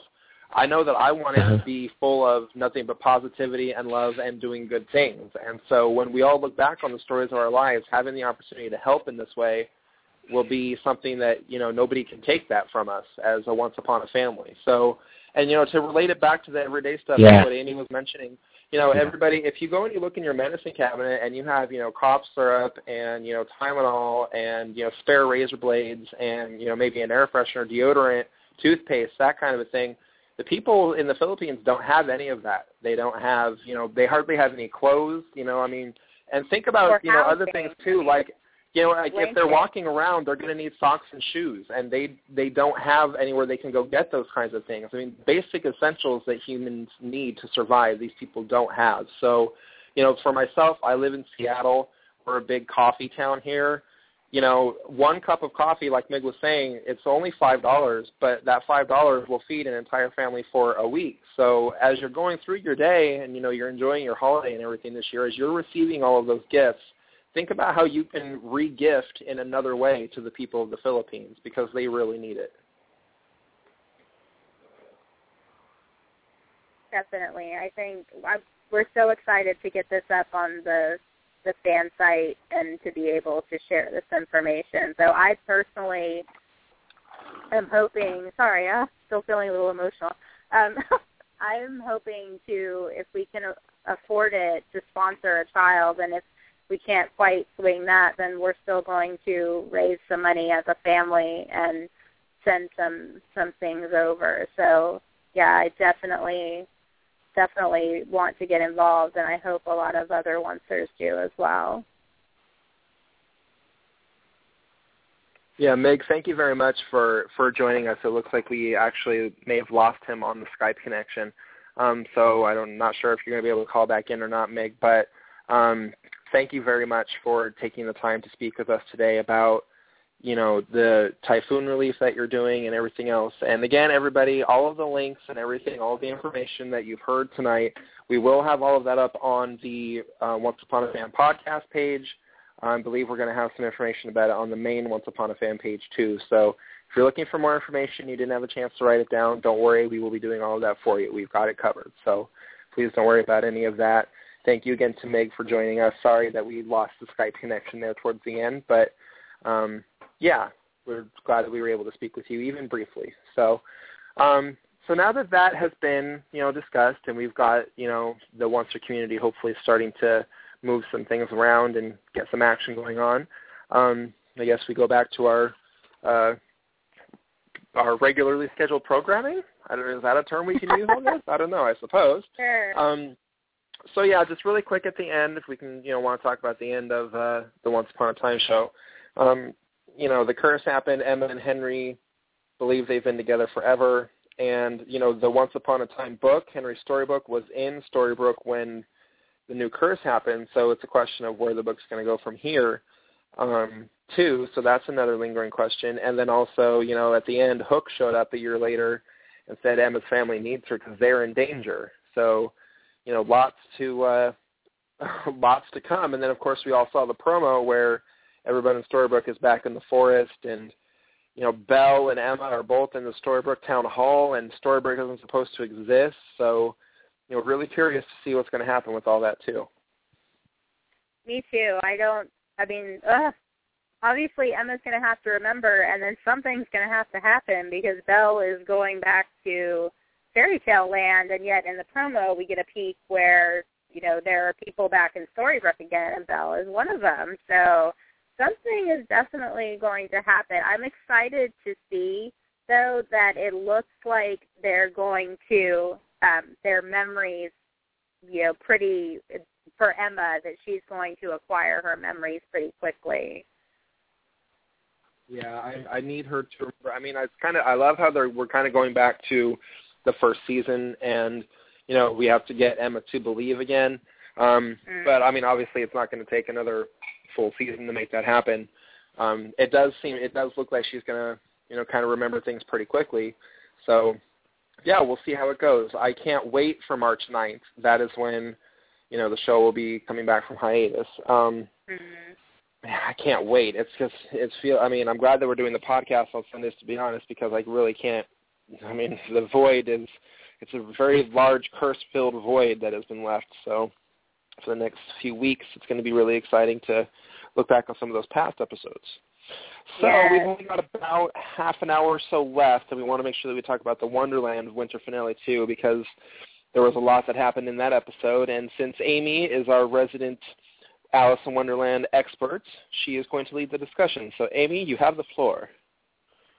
This episode, the last couple of episodes of Wonderland have been kind of dark, as you know, you guys have noticed. I know we had the episode that Jane wrote, and that kind of started this this trend of the episodes being darker. Well, this time we got, you know, a Tweedle's head in a box, which was something uh, a little bit new, and I don't know, it's just the story unfolded so good, and I found it really interesting that when it came down to it, we finally learned what Anastasia's endgame was and Jafar, and both of them, neither one of them are about wanting, you know, power and prestige and all of these things. They are both wanting love and acceptance, and that at its very, very basic form. And I thought that was just a huge twist this week. Did you see that coming with Jafar and with Anastasia, Zach? I didn't see it coming with Jafar. I kind of, I mean, I assumed that he wanted to bring someone back from the dead, actually, um, mm-hmm. for because for one thing, that's a direct reference to the Aladdin animated film, because that's one of the rules there. But um, mm-hmm. also, I just it kind of seemed like I it made me wonder, you know, if he regretted doing. I don't know what I was expecting, but I thought he just wanted to, you know, bring someone back from the dead. I was not really that surprised that, you know, Anastasia, the Red Queen, wanted to get Will to love her. I kind of figured that that was the case, but um, but I don't know. I find I'm I find their story so tragic, and I can't really and I don't really know why, because well, I mean, because it is. That's why. Um, but yeah, I just I find their I find their story so tragic, and also, and like I loved the scene at the end, and and forgive me for not going through it chronologically, but when they're at the end, she's she's pleading with Alice and Will to listen to her, and Cyrus too, and she's saying, "Please, I'm telling the truth. We've got to go." Like the desperation in her yes. voice, and just I mean, she, just her in everything, her at her body language, everything. She was so desperate. Like, please, we've got to leave. We've got to escape this, whatever it is. Um, and she even I really I felt for really her a lot. Accent. Yeah.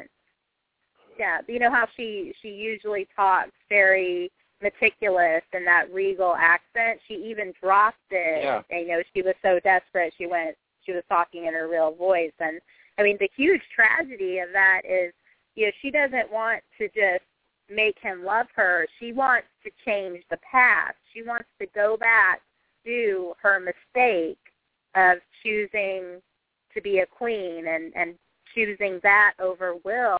And the tragic part is that Will, no matter what she says at this point, he can't love her because he does not have his heart. And that was mentioned in a previous episode, which I still think is going to tie in with Cora, because we heard before Barbara Hershey is coming to Wonderland. She's going to be in episode eleven of Queen of Hearts.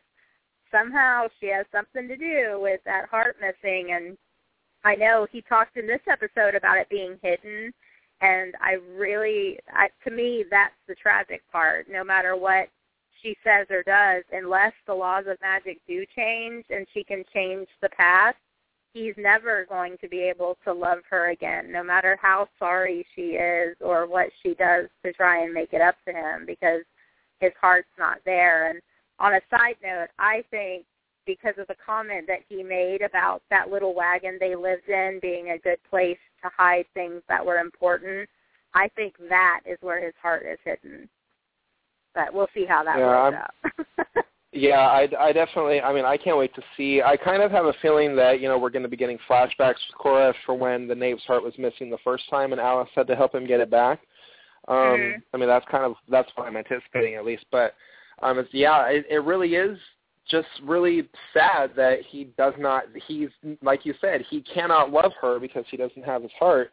And what's even, like, and really the tragic thing on it, too, is that it's only missing because of her, because he, you know, he didn't put it back because of what he was feeling over her. So it's like this really vicious cycle that I think honestly does speak true of a lot of different, you know, relationships with people. I mean, I know I've had a couple of friends who, you know, for one reason or another, they've been with somebody they really cared about and their relationship had to end, and then they realized it was a mistake and they wanted to go back and they couldn't. I mean, I think that, I think everybody can relate to that on some level. So, you know, yeah. that's, I I just really found that to be so hor- I mean, yeah, like you said, that's really the tragedy of it all, is that he doesn't have his heart. So, I, I mean, I can't wait to see where it's going to go from here, just like anything else. But um, Will and Anastasia are definitely two of my favorite characters in the Once Upon a Time universe, period. I mean, across both shows, you know, those two are, I mean, they're almost up there with, you know, Emma and Neil and Snow and Charming for me. So, yeah. I love that. I loved that the knave came up to Alice and he's like, sorry, I, you know, I was late. The nature was calling. And she's like, she looks at him and she says, really? What did it say when it called? And he's like, uh, nothing you want to hear. Nothing you want to hear. Yeah. Oh, my gosh. I was, I was just like, he, oh, fantastic. Yeah. Yes. The episode was so funny, and then it was so tragic in the end. But some other things I noticed, we keep seeing compasses. Like, I, th- I feel like it started with Pirates of the Caribbean, and then we had the compass in Once Upon a Time, and now we had a compass in this episode of Wonderland, and it basically does the same thing. It points the way to what you want most. And Cyrus made the point of saying that up until a few years ago, it had always pointed in the direction that his mother was, and that's when we learned that Cyrus had been human. He had not always been a genie, which when we first started the podcast, I mentioned to you that he had said something like, you can't just wish a genie free. It doesn't turn out well for either party. So I had assumed that that's what had happened to him. He wished somebody free and got in the bottle. But now I'm dying to know where his mom is, what all happened. And since this at this line of Wonderland is running concurrent with season two of Once Upon a Time, I wonder if when the compass just started spinning and stopped pointing the direction of his mother, if his mother got stuck to Storybrooke with the curse. That was my first thought. Maybe that's why he couldn't, yeah, what Maury said was his mother caught up in the curse and ended in Storybrooke, and that's why the compass couldn't find her. That is exactly what I think happened. Yeah, it was, um, I, I love that idea. I think that it's got some weight, especially because the story began in Storybrooke. Haha. Mm-hmm. So, um, so yeah, I, I, I just, I love that idea. And also, you know, I really, and going back to something that we've discussed on previous podcasts too, the fact that we think that Anastasia is Cinderella's stepsister, Anastasia. Yeah. Um, you know, like that, like, I mean, I'm, and wouldn't it be, I mean, I'm wondering who, like, Will Scarlett's mom could be, and I really hope, I really hope that she, like, wears red, or that she has red hair, maybe, because, her, I mean, she's, you know, she's Will Scarlett's mom, so can we make sure that she has some kind of red on her, please, just, be, I mean, just because, and I'm trying to think if there's, you know, anybody that it could be, and, yeah, like, it makes me curious, you know, about, I mean, yeah, because, oh, my God, I love the way these two shows are, are connected I in that know. way. I mean, it, it's well, clear I mean, it's clear now mom. that there are so many ties. Yeah, I love it. Yeah, and Cyrus's mom, I've been racking my brain, too, because if she was sucked into Storybrooke by the curse, now I'm going through all these characters in my head thinking, okay, who can this woman be? Who Who's going to be Cyrus's mom? Because there's just so many possibilities. And the writers have teased that there are more crossovers between Once Upon a Time and Once Upon a Time in Wonderland coming up. So we will be seeing some more uh, crossovers coming. And in the chat room, Nick says, I'm sorry if I mispronounced it, Nick News. Nick? Anyway, Nick says that it would be amazing to see if the shows sync together at some point.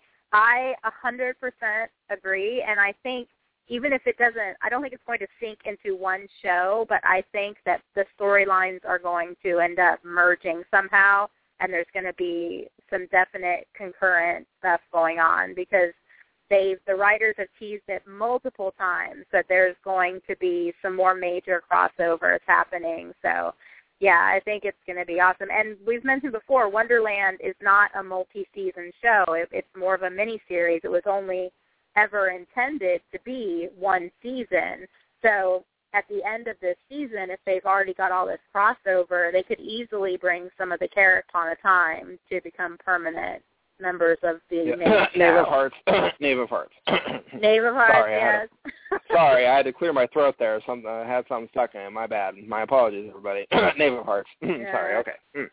So now he's in a predicament, too, though, because at the end, because of the wish that Alice made a few episodes ago that if the knave died, she died, too, and she did that a few episodes ago so that Jafar couldn't just kill the knave. Well, when he got struck by the lightning from that storm that was supposed to kill Anastasia, and, you know, it bounced off the lamp, the lamp went rolling, and he got hit. Well, he's laying there dying, and then Alice falls dying. So that's how, you know, that wish connected them. And then the knave remembered that that third and final wish didn't actually belong to Alice anymore, because she promised him that if he helped her reunite with Cyrus, as soon as she was with Cyrus again, that wish would belong to the knave. And that's what happened. She was reunited this week with Cyrus. That wish went to the knave. Instead of wishing to save them, he wished for Alice's suffering to be over. And part of her suffering was that she couldn't be with the one she loved. So they were healed, and Cyrus was released from the bonds of being a genie, but then everybody looks around, and the knave is gone. He is now the genie. He's in the bottle, and he's bound. So I don't know how they're going to get him out of that. Yeah, especially since it was going over a waterfall at last yes. view. So, you know, it's, it is interesting, and I've... I've Oh man, I have some. I I love. Okay, well, first of all, too. Okay, can we just say that Whoopi Goldberg as the you know the White Rabbit's wife, I loved it. Um, mm-hmm. I just thought it just because I love Whoopi Goldberg, and she already has you know a Disney history because she was the voice of one of the hyenas in The Lion King. So, yeah. um, I was you know happy to hear her voice. I'm a big fan of hers, and so that was really fun. And. And I kind of love, too, and it was almost, I mean, I'm sure it was a small thing, and it's very subtle, but I couldn't help but notice that I love the fact that the white rabbit is married to a black rabbit, because it's almost like they're an interracial couple, so to speak. Yes, I thought and, it was so cute. Yeah, I thought it was so, I mean, I thought that was so, I mean, it was just a nice touch, showing that even in one, you know, even for the animals, so to speak, there are, you know, different relationships of all kinds. So I just, I thought that that was a really cool little thing that they did, and it was subtle, and I'm sure a lot of people may have not even picked up on it, but it, I definitely did. So I just thought that was cool. There were a lot of little clever things in this episode. I thought that was great. I thought, you know, the line with the Knave and Alice and nature calling was really funny. And then, you know, towards the beginning of the episode, when the one Tweedle sees the other Tweedle traying the Red Queen and sees him, you know, giving something to Jafar, and then he's running back to the castle and he hears something, and it's literally a grapevine. He picks up this grapevine, yes, and listens to it. Yeah, and he can hear that Cyrus has been caught up in this vine trap in the woods, and he's like, oh, okay, thank you, grapevine, and he hangs it up. I was like, oh, my gosh, that Tweedle just literally heard the news through the grapevine. That through the grapevine. You know what's so funny is when he goes and he tells Jafar, Jafar's like, he goes, oh, I heard it through the grapevine. I immediately heard the song in my head. I heard yes. it through the grapevine. And like, did you my, see the dancing raisins for my in your singing, head, but yeah. yeah. I just kept thinking the dancing raisins when I saw that. I was yes, like, exactly. Oh. Somebody cue the California raisins, like, 'cause it needs to happen. Like, it's just, yeah, I thought that was just, that was a great touch, too. I thought it was hilarious.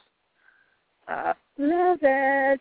Love it. Yeah, and the Tweedles, I don't know. That guy's head was still going in the box, but uh, I, I don't know if he's going to be able to get it reattached because, you know, Jafar is furious and he's storming through the castle looking for Anastasia and lifts up that, you know, she left him a present. I was like, oh, look, Christmas presents early. He lifts up the box, and the Tweedle's head looks at him and says, oh, I think she's on to us. So, yeah. yeah. And then he gets so furious that he destroys my favorite prop, my favorite scenery. I don't know. Far, time out. I love that chess castle.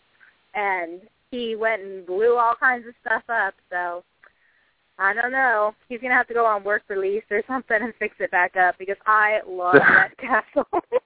That's like, yeah, that's it's, I mean, it's so cool. And you know what else I love, too, that little moment where, you know, the Tweedle gives Anastasia the news, and then she goes, okay, now go away before I kill the messenger. And it was just like, okay, it was another, just, you know, a play on, you know, a familiar phrase of, you know, don't kill the messenger, like, and she yes. was about to. Like, it was just, I just thought that was, so, I, the dialogue on Once Upon a Time in Wonderland, I think, is, It's it's really witty. I mean, it's really quick, and I really I think that's one of the aspects of the of that show that I enjoy the most is that it is, you know, it has a, a t- real tongue-in-cheek humor to it, like, you know, with the nature calling and the grapevine and killing the messenger. Like, it has a good sense of humor about itself, and I, I really enjoy that about Wonderland. Yeah, and a lot of it's really clever too, and in a subtle way that it doesn't like throw it in your face, like, haha, did you get that we just said this? You know, it's like, you have to be watching and listening, and you're like, oh, I mean, from the very first episode, I really thought that the writing was very clever, and I really loved the way that the writers have handled it. And it's not just one writer. I mean, we have uh, several writers that are working on Wonderland, this project, so it's it's just been really great, the writing. I love it. I can't wait to see what happens in the rest of the season. Because it comes back the same week. Oh, Maury mentioned the clothes horse, yes. And then the Knave asking yeah. for the coffee horse.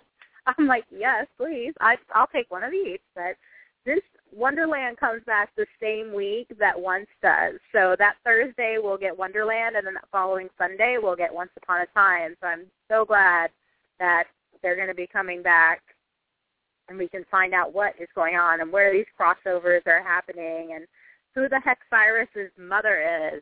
Dadgummit. Yeah, I'm just, I can't, like, I can't wait for it to come back. Um, I mean, it's really for both of them, the hiatus is going to be, I mean, I'm, I know for sure, I mean, for, you know, I've got some theories that I think I might want to write, and, you know, I've been, well, earlier this year I was doing a series of articles about the, you know, what the color red means as far as symbolism on the show, and I think that I'll be working on some more of that, too, to try to finish that up because there's been a lot more to go along with what I'm writing about on that. So I I know I'll be working on some other stuff for the for the site for the hiatus, but um, obviously we're still going to have the podcast, too. Um, we've got about fifteen minutes left, and I just want to make sure that there wasn't anything else about either show that we wanted to discuss. um, because I don't have any more notes here except to say that the ending of Once Upon a Time was just, oh my gosh. Um, I, I mean, in my in my opinion, I think that this episode, Going Home, was, I mean, it, I think it is the best episode of the show that they've done so far. Um, and I I have a hard time saying that because I've got a couple of other favorites of mine, like Manhattan and Lost Girl and, um, you know, a few other ones like the cricket game. But this one really just went above and beyond anything that I thought was going to happen with the characters and the story. So I think that this has taken my my number one spot for the best episode of the whole show. Yeah, it's definitely up there. I, I think I cried more in this one than – because I'm usually pretty good. I might miss stuff, but I don't get uh, too, you know, sobby about it. You know, it, collapse into the one, ugly cry? Because I yeah, had the I ugly cry. I'm not, the ugly I mean, cry. I have to admit, I had the ugly cry. Oh, yeah, I did. When Snow puts her hands on Emma's face and kisses her, that scene, it was just like, okay, I'm done. Like, I actually stopped live tweeting at that point because I, I couldn't keep up with it. Like, my fingers couldn't move fast enough. I couldn't really put my emotions into words at the time, so I just let it go. I, I couldn't even keep going with it. Oh, Juniper seven two eight, this was something I wanted to mention, too, in the chat room, is mentioning that in that scene where Emma is back in New York at the end and she doesn't remember, they oh, used yeah. Lou Reed's song, Charlie's Girl, and that was the song from Broken, the episode that started this whole, you know, him with Neil getting that postcard that said Broken, and when he was walking before he got back to his house and dropped his iPod, that was the song that was playing, and I loved that they used the same one, and I also loved that Emma's alarm clock was set for eight fifteen. Goes off at eight fifteen, yep. Yes, love, love, love, love, love little details like that. Yeah, I thought it was great, and I thought it was so, you know, like, seeing them together, like Emma and Henry together, like, you know, in their apartment, you know, she's cooking him breakfast. Don't forget the cinnamon on the hot chocolate. You know, like yes. just the, it is it's all those small little details that are extremely important, and they don't even know it. Like, mm-hmm. I love that. And, you know, too, something that I've been thinking about, you know, I've been kind of wondering what's going to happen when Emma finally remembers and all that, but what's going to happen, like, when Henry remembers, too? Like, how is yeah. he going to... How is he going to feel, like, you know, especially since he was mentioning in the last episode that he didn't think that Emma loved him when, mm-hmm. you know, when the Mary Margaret gave him the book. So it's like, is there going to be, you know, because now Henry has a cursed personality almost too. So it's like, what's that going to mm-hmm. do to Henry as a character? What will that do to the relationship that him and Emma have built over the last year while they've been living, you know, their new life? Like, I'm really, I mean, there there's so many consequences to the curse again that it's just mm-hmm. I mean I'm I'm I God, I can't wait. Why is it March ninth again? This is just crap. Like I know, I know. Now I did want to clarify. I know it seems like everybody in our chat room realizes this, but I had a lot of people asking on Twitter and on Facebook about, you know, how did Emma know to name him Henry? Blah blah blah. How did this yeah. happen? You know, questions about that. Emma Just so everybody, you know, understands what happened, Emma did not actually keep Henry. That scene was showing the memory that Regina put into her mind. So now Emma's what happened. She thinks she kept Henry and that they've had this whole life. So that was not what really happened. As, you know, Storybrooke and Emma giving him up, all of that is what really happened. But Regina changed. Right, the past did not change. It was just the way they remember it. So that scene was not – I had a lot of people asking me and commenting, saying, how did Emma know to name him Henry if she kept him all this time now? But she didn't keep him. She still gave him away. She just thinks she kept him now. So. Yeah, and, I, and another thing, too, because I heard this discussion that was happening as well. Um mm. The, like, why? How did Emma know to still name Henry Henry? Well, okay. Mm-hmm. Um, Regina put memories in their brain, so she naturally put the memory into Emma's head that his name is Henry, and that's why his name is Henry, even though she doesn't remember. Oh, and another thing, too, speaking of, because it's a parallel that I just think is too delicious for words, When Regina realizes what the cost is, and it's that scene in the street where she realizes that she has to say goodbye to the thing she loves most, that is another direct parallel to when she originally put in the curse, because she had to say goodbye to her father, Henry, and kill him in order to enact it. Mm-hmm. So now she's having to say goodbye to her son, Henry, to like stop the curse from happening again, and yet she's using the very curse that she killed her father for to stop the new one. I mean, it was just that whole thing. I I loved it. I just, it was yeah. just, like I said, it I was just delicious. I love when stuff comes full circle. That was a big coming full circle. And Maury just mentioned, too, people ask why Neil didn't leave with Emma. Everybody that wasn't born in our world had to go back where they were from, except Emma. She's the only one that didn't apply to, because of the fact that she was the savior, the product of true love, and that she, her, you know, she was written into that scroll to be the savior. So that was the only reason Emma didn't have to go back to the forest too, because I've had that question a lot too. Why Neil? didn't Neil just stay? Yeah, why didn't Neil stay? Because he he was from the Enchanted Forest. He had to go back. So Emma. Yeah, which originally say. that was my that was my thing, because I mean, you know, I'm a big swan queen or swan. I'm a big swan fire shipper. Oh my God. Um, and so I really was like, why didn't Neil just get in the car and go with them? But then when I was thinking about it, I realized that if he had, like, since everybody who was there had to go back, if Neil had gotten in the car and gone with them, that could have possibly undone what Regina was trying to do, and they would have all been cursed anyway with Pan's mm-hmm. curse. So, you know, okay. in the, in that, so once I kind of understood that, or accepted that to be the kind of logic that had to work for the whole thing, then, you know, now I understand why he had to stay. But originally I was like, um, Neil, buddy, dude, good friend. Get sir. in the car. Get in the car. Like, exactly. Like, the three of you need to go get in the car now, please. Like, please. But then that would have been something, because then he would have remembered and they wouldn't, and it would have just been a whole mess. And yeah, so there's that. But so, yeah, I understand why he didn't go, but that was uh, that was one of the first questions that I had. And I discussed it privately with the staff, too, is why didn't Neil get in the car? Like, they mm. give Emma her happy ending, even if it's temporary. But, you know, happy endings aren't always what you think they will be, and it's possible that Emma being a single mother is actually her happy ending. But I know that's not true. She needs to be with Neil. Anyways. So, um, I still see we've her got on a couple... her journey to the dress. Yeah, ex- yes, exactly, on her on journey, journey to the dress. And another thing, too, because I, I can't help but remember this, too. Emma, does she still does not have her swan necklace, the necklace with the swan in it. She still doesn't have it.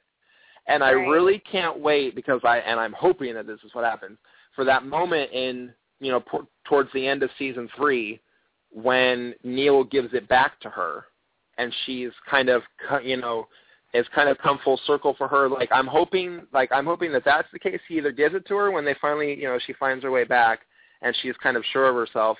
Or, you know, if they end up getting married in the end, then I kind of want him to give it to her, like, at their wedding, because I, you know, I just think that would be so awesome. But yeah, she does not still have, you know, her her swan yeah. necklace, and I don't think I don't think we're going to see that return until Emma is, you know, like, kind of going into what Snow said before she had to go, that it's time for her to believe in herself and to believe in hope and those things. I think that when Emma finally does believe in that, and she has that, you know, belief, I think that's when she'll finally end up with the necklace again. That's just that's just what I think. Yeah, I would love to see that pop up as part of Emma's eventual wedding, and wearing Snow White's dress, and, you know, it looks like swan feathers, and it's just perfect. I'd like to see all of that. Yeah, so that's that's what I want. That's what I want to see, and I. I still haven't decided whether or not I want Emma to be queen of the Enchanted Forest or if I want Henry to be king. Um, because, you know, I mean, King Henry, I mean, he's not the eighth per se, but, you know, it, it's still pretty, I mean, it's still funny. So, yeah, I don't know. I'm torn on that, but yeah. So we do have a couple of minutes left, um, which I think will give us enough time to take a caller. And I just want to mention the thing about calling in, too. Um, for the duration of the podcast so far, we have not been able to take in callers one week or another because of a lot of technical issues. And we were going to, you know, try and get some more callers in tonight, but because of our segment with Meg, we weren't able to. So I want to make sure that everybody knows that we are going to be changing the format of the podcast from here on out. Uh, from now on, like when we do the episode reviews and then when the show comes back as well, we're going to make sure that we have specific talking points for you guys every week, and that as we're talking about them, if you want to call in and discuss that particular subject, then you can do so. And so that way we can kind of conduct it as more of a radio show and not, you know, just um, me and Amy talking, because we do want to make sure that we give all of the oncers out there a chance to express themselves too. Um, and we want to interact with you guys more and make sure that, you know, we get a chance to talk to you about what you think is going on. So, so starting on January fifth. Uh, yeah, go I was ahead. just going to say, so definitely also follow the new Twitter handle and the Facebook page, because we're going to be looking to those things for a lot of talking points and things that you guys want to bring up and talk about on the podcast. So um, just make sure you go back and follow those. Yeah, absolutely, because it's we do want to make sure we interact more. We are called Once Upon a Fan. So as big a fans of the show as we are, and as much as we could talk about it, we know from our experience at Enchanticon and Twitter and everything else, we know that there are a lot of other people out there who want to talk about the show too. So we want to make sure that we start getting you guys more engaged. So like Amy said, make sure you watch our social media pages for, you know, um, not only the announcements of what kind of things we want to talk about, but also, you know, feel free to use them as a way to get in touch with us and let us know what, you know, kind of things that you want to talk about. Um, again, just to refresh everyone's memory on this too, we will not be having a podcast next week because Amy and I are taking a holiday break, but we will be coming back on January, oh God, what's today? fifth? The yeah, fifth. January fifth at um, same time, five p.m. Pacific, eight p.m. Eastern, and we are going to be doing a, it's only going to be a one-hour show during the hiatus. I want to make sure we mention that too because I don't think we did. We're going to cut the show just down to an hour. The reason why is because we can't speculate as much on what's going to happen because we already know a lot of the outcomes of these things. So we're just going to get it down to an hour so we have a chance to talk about it more. Um, but for that show, we're going to be watching, again, the pilot and The Thing You Love Most, because it does play like a two-part episode. And, you know, the second half really does go, I mean, it's basically Regina's half of the story after she leaves the wedding. So, you know, those two episodes really go well together. So that's going to be our review. Um, you know, going to keep an eye out for Easter eggs and that kind of thing. And if you want to join in on the discussion, you know, we've all seen those episodes a lot, but if you want to rewatch it, you know, beforehand and give us some talking points, you know, please do, because we really do want to hear from you guys. Definitely, yeah. I'm so excited. That pilot episode, just one little hidden Easter egg that was in it was there was a Minnie Mouse, a stuffed Minnie Mouse in Emma's nursery yeah. in the castle. And that when I first saw that, I was like, oh, yes, there's going to be many Easter eggs. So, and there were. Season one was loaded with them, every episode. So, yeah, yep. definitely. And that was, I think that was part of the fun of of season one, too, was trying to figure out, you know, okay. Like, I remember for, you know, the first part of the season, the big mystery was who is, you know, who is Sheriff Graham in the Enchanted Forest. Mm-hmm. And, of course, it was kind of obvious that he was the husband, but I remember that that was, you know, the big question. Um, there was the question about who August was, and, you know, in the, each little episode, like when we see Hansel and Gretel in True North, and, you know, the the uh, the blind witch is the one who has the apple. I mean, just really quick to touch on that episode for a second, I just, for that moment, I love that it was the fact that the the blind witch who lives in the candy house that's full of all the sugar and everything had an apple, which is supposed to be a healthy snack, and that was the most dangerous thing in the whole place. Like, that was the thing that was actually going to kill you. Not not the sugar, not, not the icing, the mega, mega not the gingerbread. No, none of that. It's actually the nice, healthy, healthy red apple. That's, I mean, I, it's little stuff like that that we're going to be talking about and, you know, getting into. So, you know, please make sure that you let us know what you guys want to talk about and, and give us feedback, and we really want to make sure we get more involved with you guys. So, yeah, that's pretty much it. And we are down to our last minute or so of the show. Uh, Amy, do you have any last points you want to go over? No, just remember to follow the new Twitter handle, which is O U A F podcast with no space. So that stands for Once Upon a Fan Podcast. And then on Facebook, it's Once Upon a Fan Podcast is the page. So that's where we'll have all the links for news and things that we talk about, um, things that happen in the chat rooms that you guys mentioned, um, anything that you want to get to us for us to talk about on the podcast or ask us, you can go through those pages. We're also going to link up to those organizations that Meg talked about tonight for helping the typhoon relief. Those will be on there as well. So we're going to definitely keep active on those new pages. So I hope everybody will go over and follow along so we can really get you guys involved in the podcast. Yeah. We've got about ten seconds left, so I'm going to take this opportunity to wrap it up. Everybody, thank you very much for listening. And thank you again to Meg Macario for joining us and talking about typhoon relief. We're really happy to help spread the word on that. Thank you for your time tonight, Meg. Yes. Yes, thank you. Good night. Good night, everybody.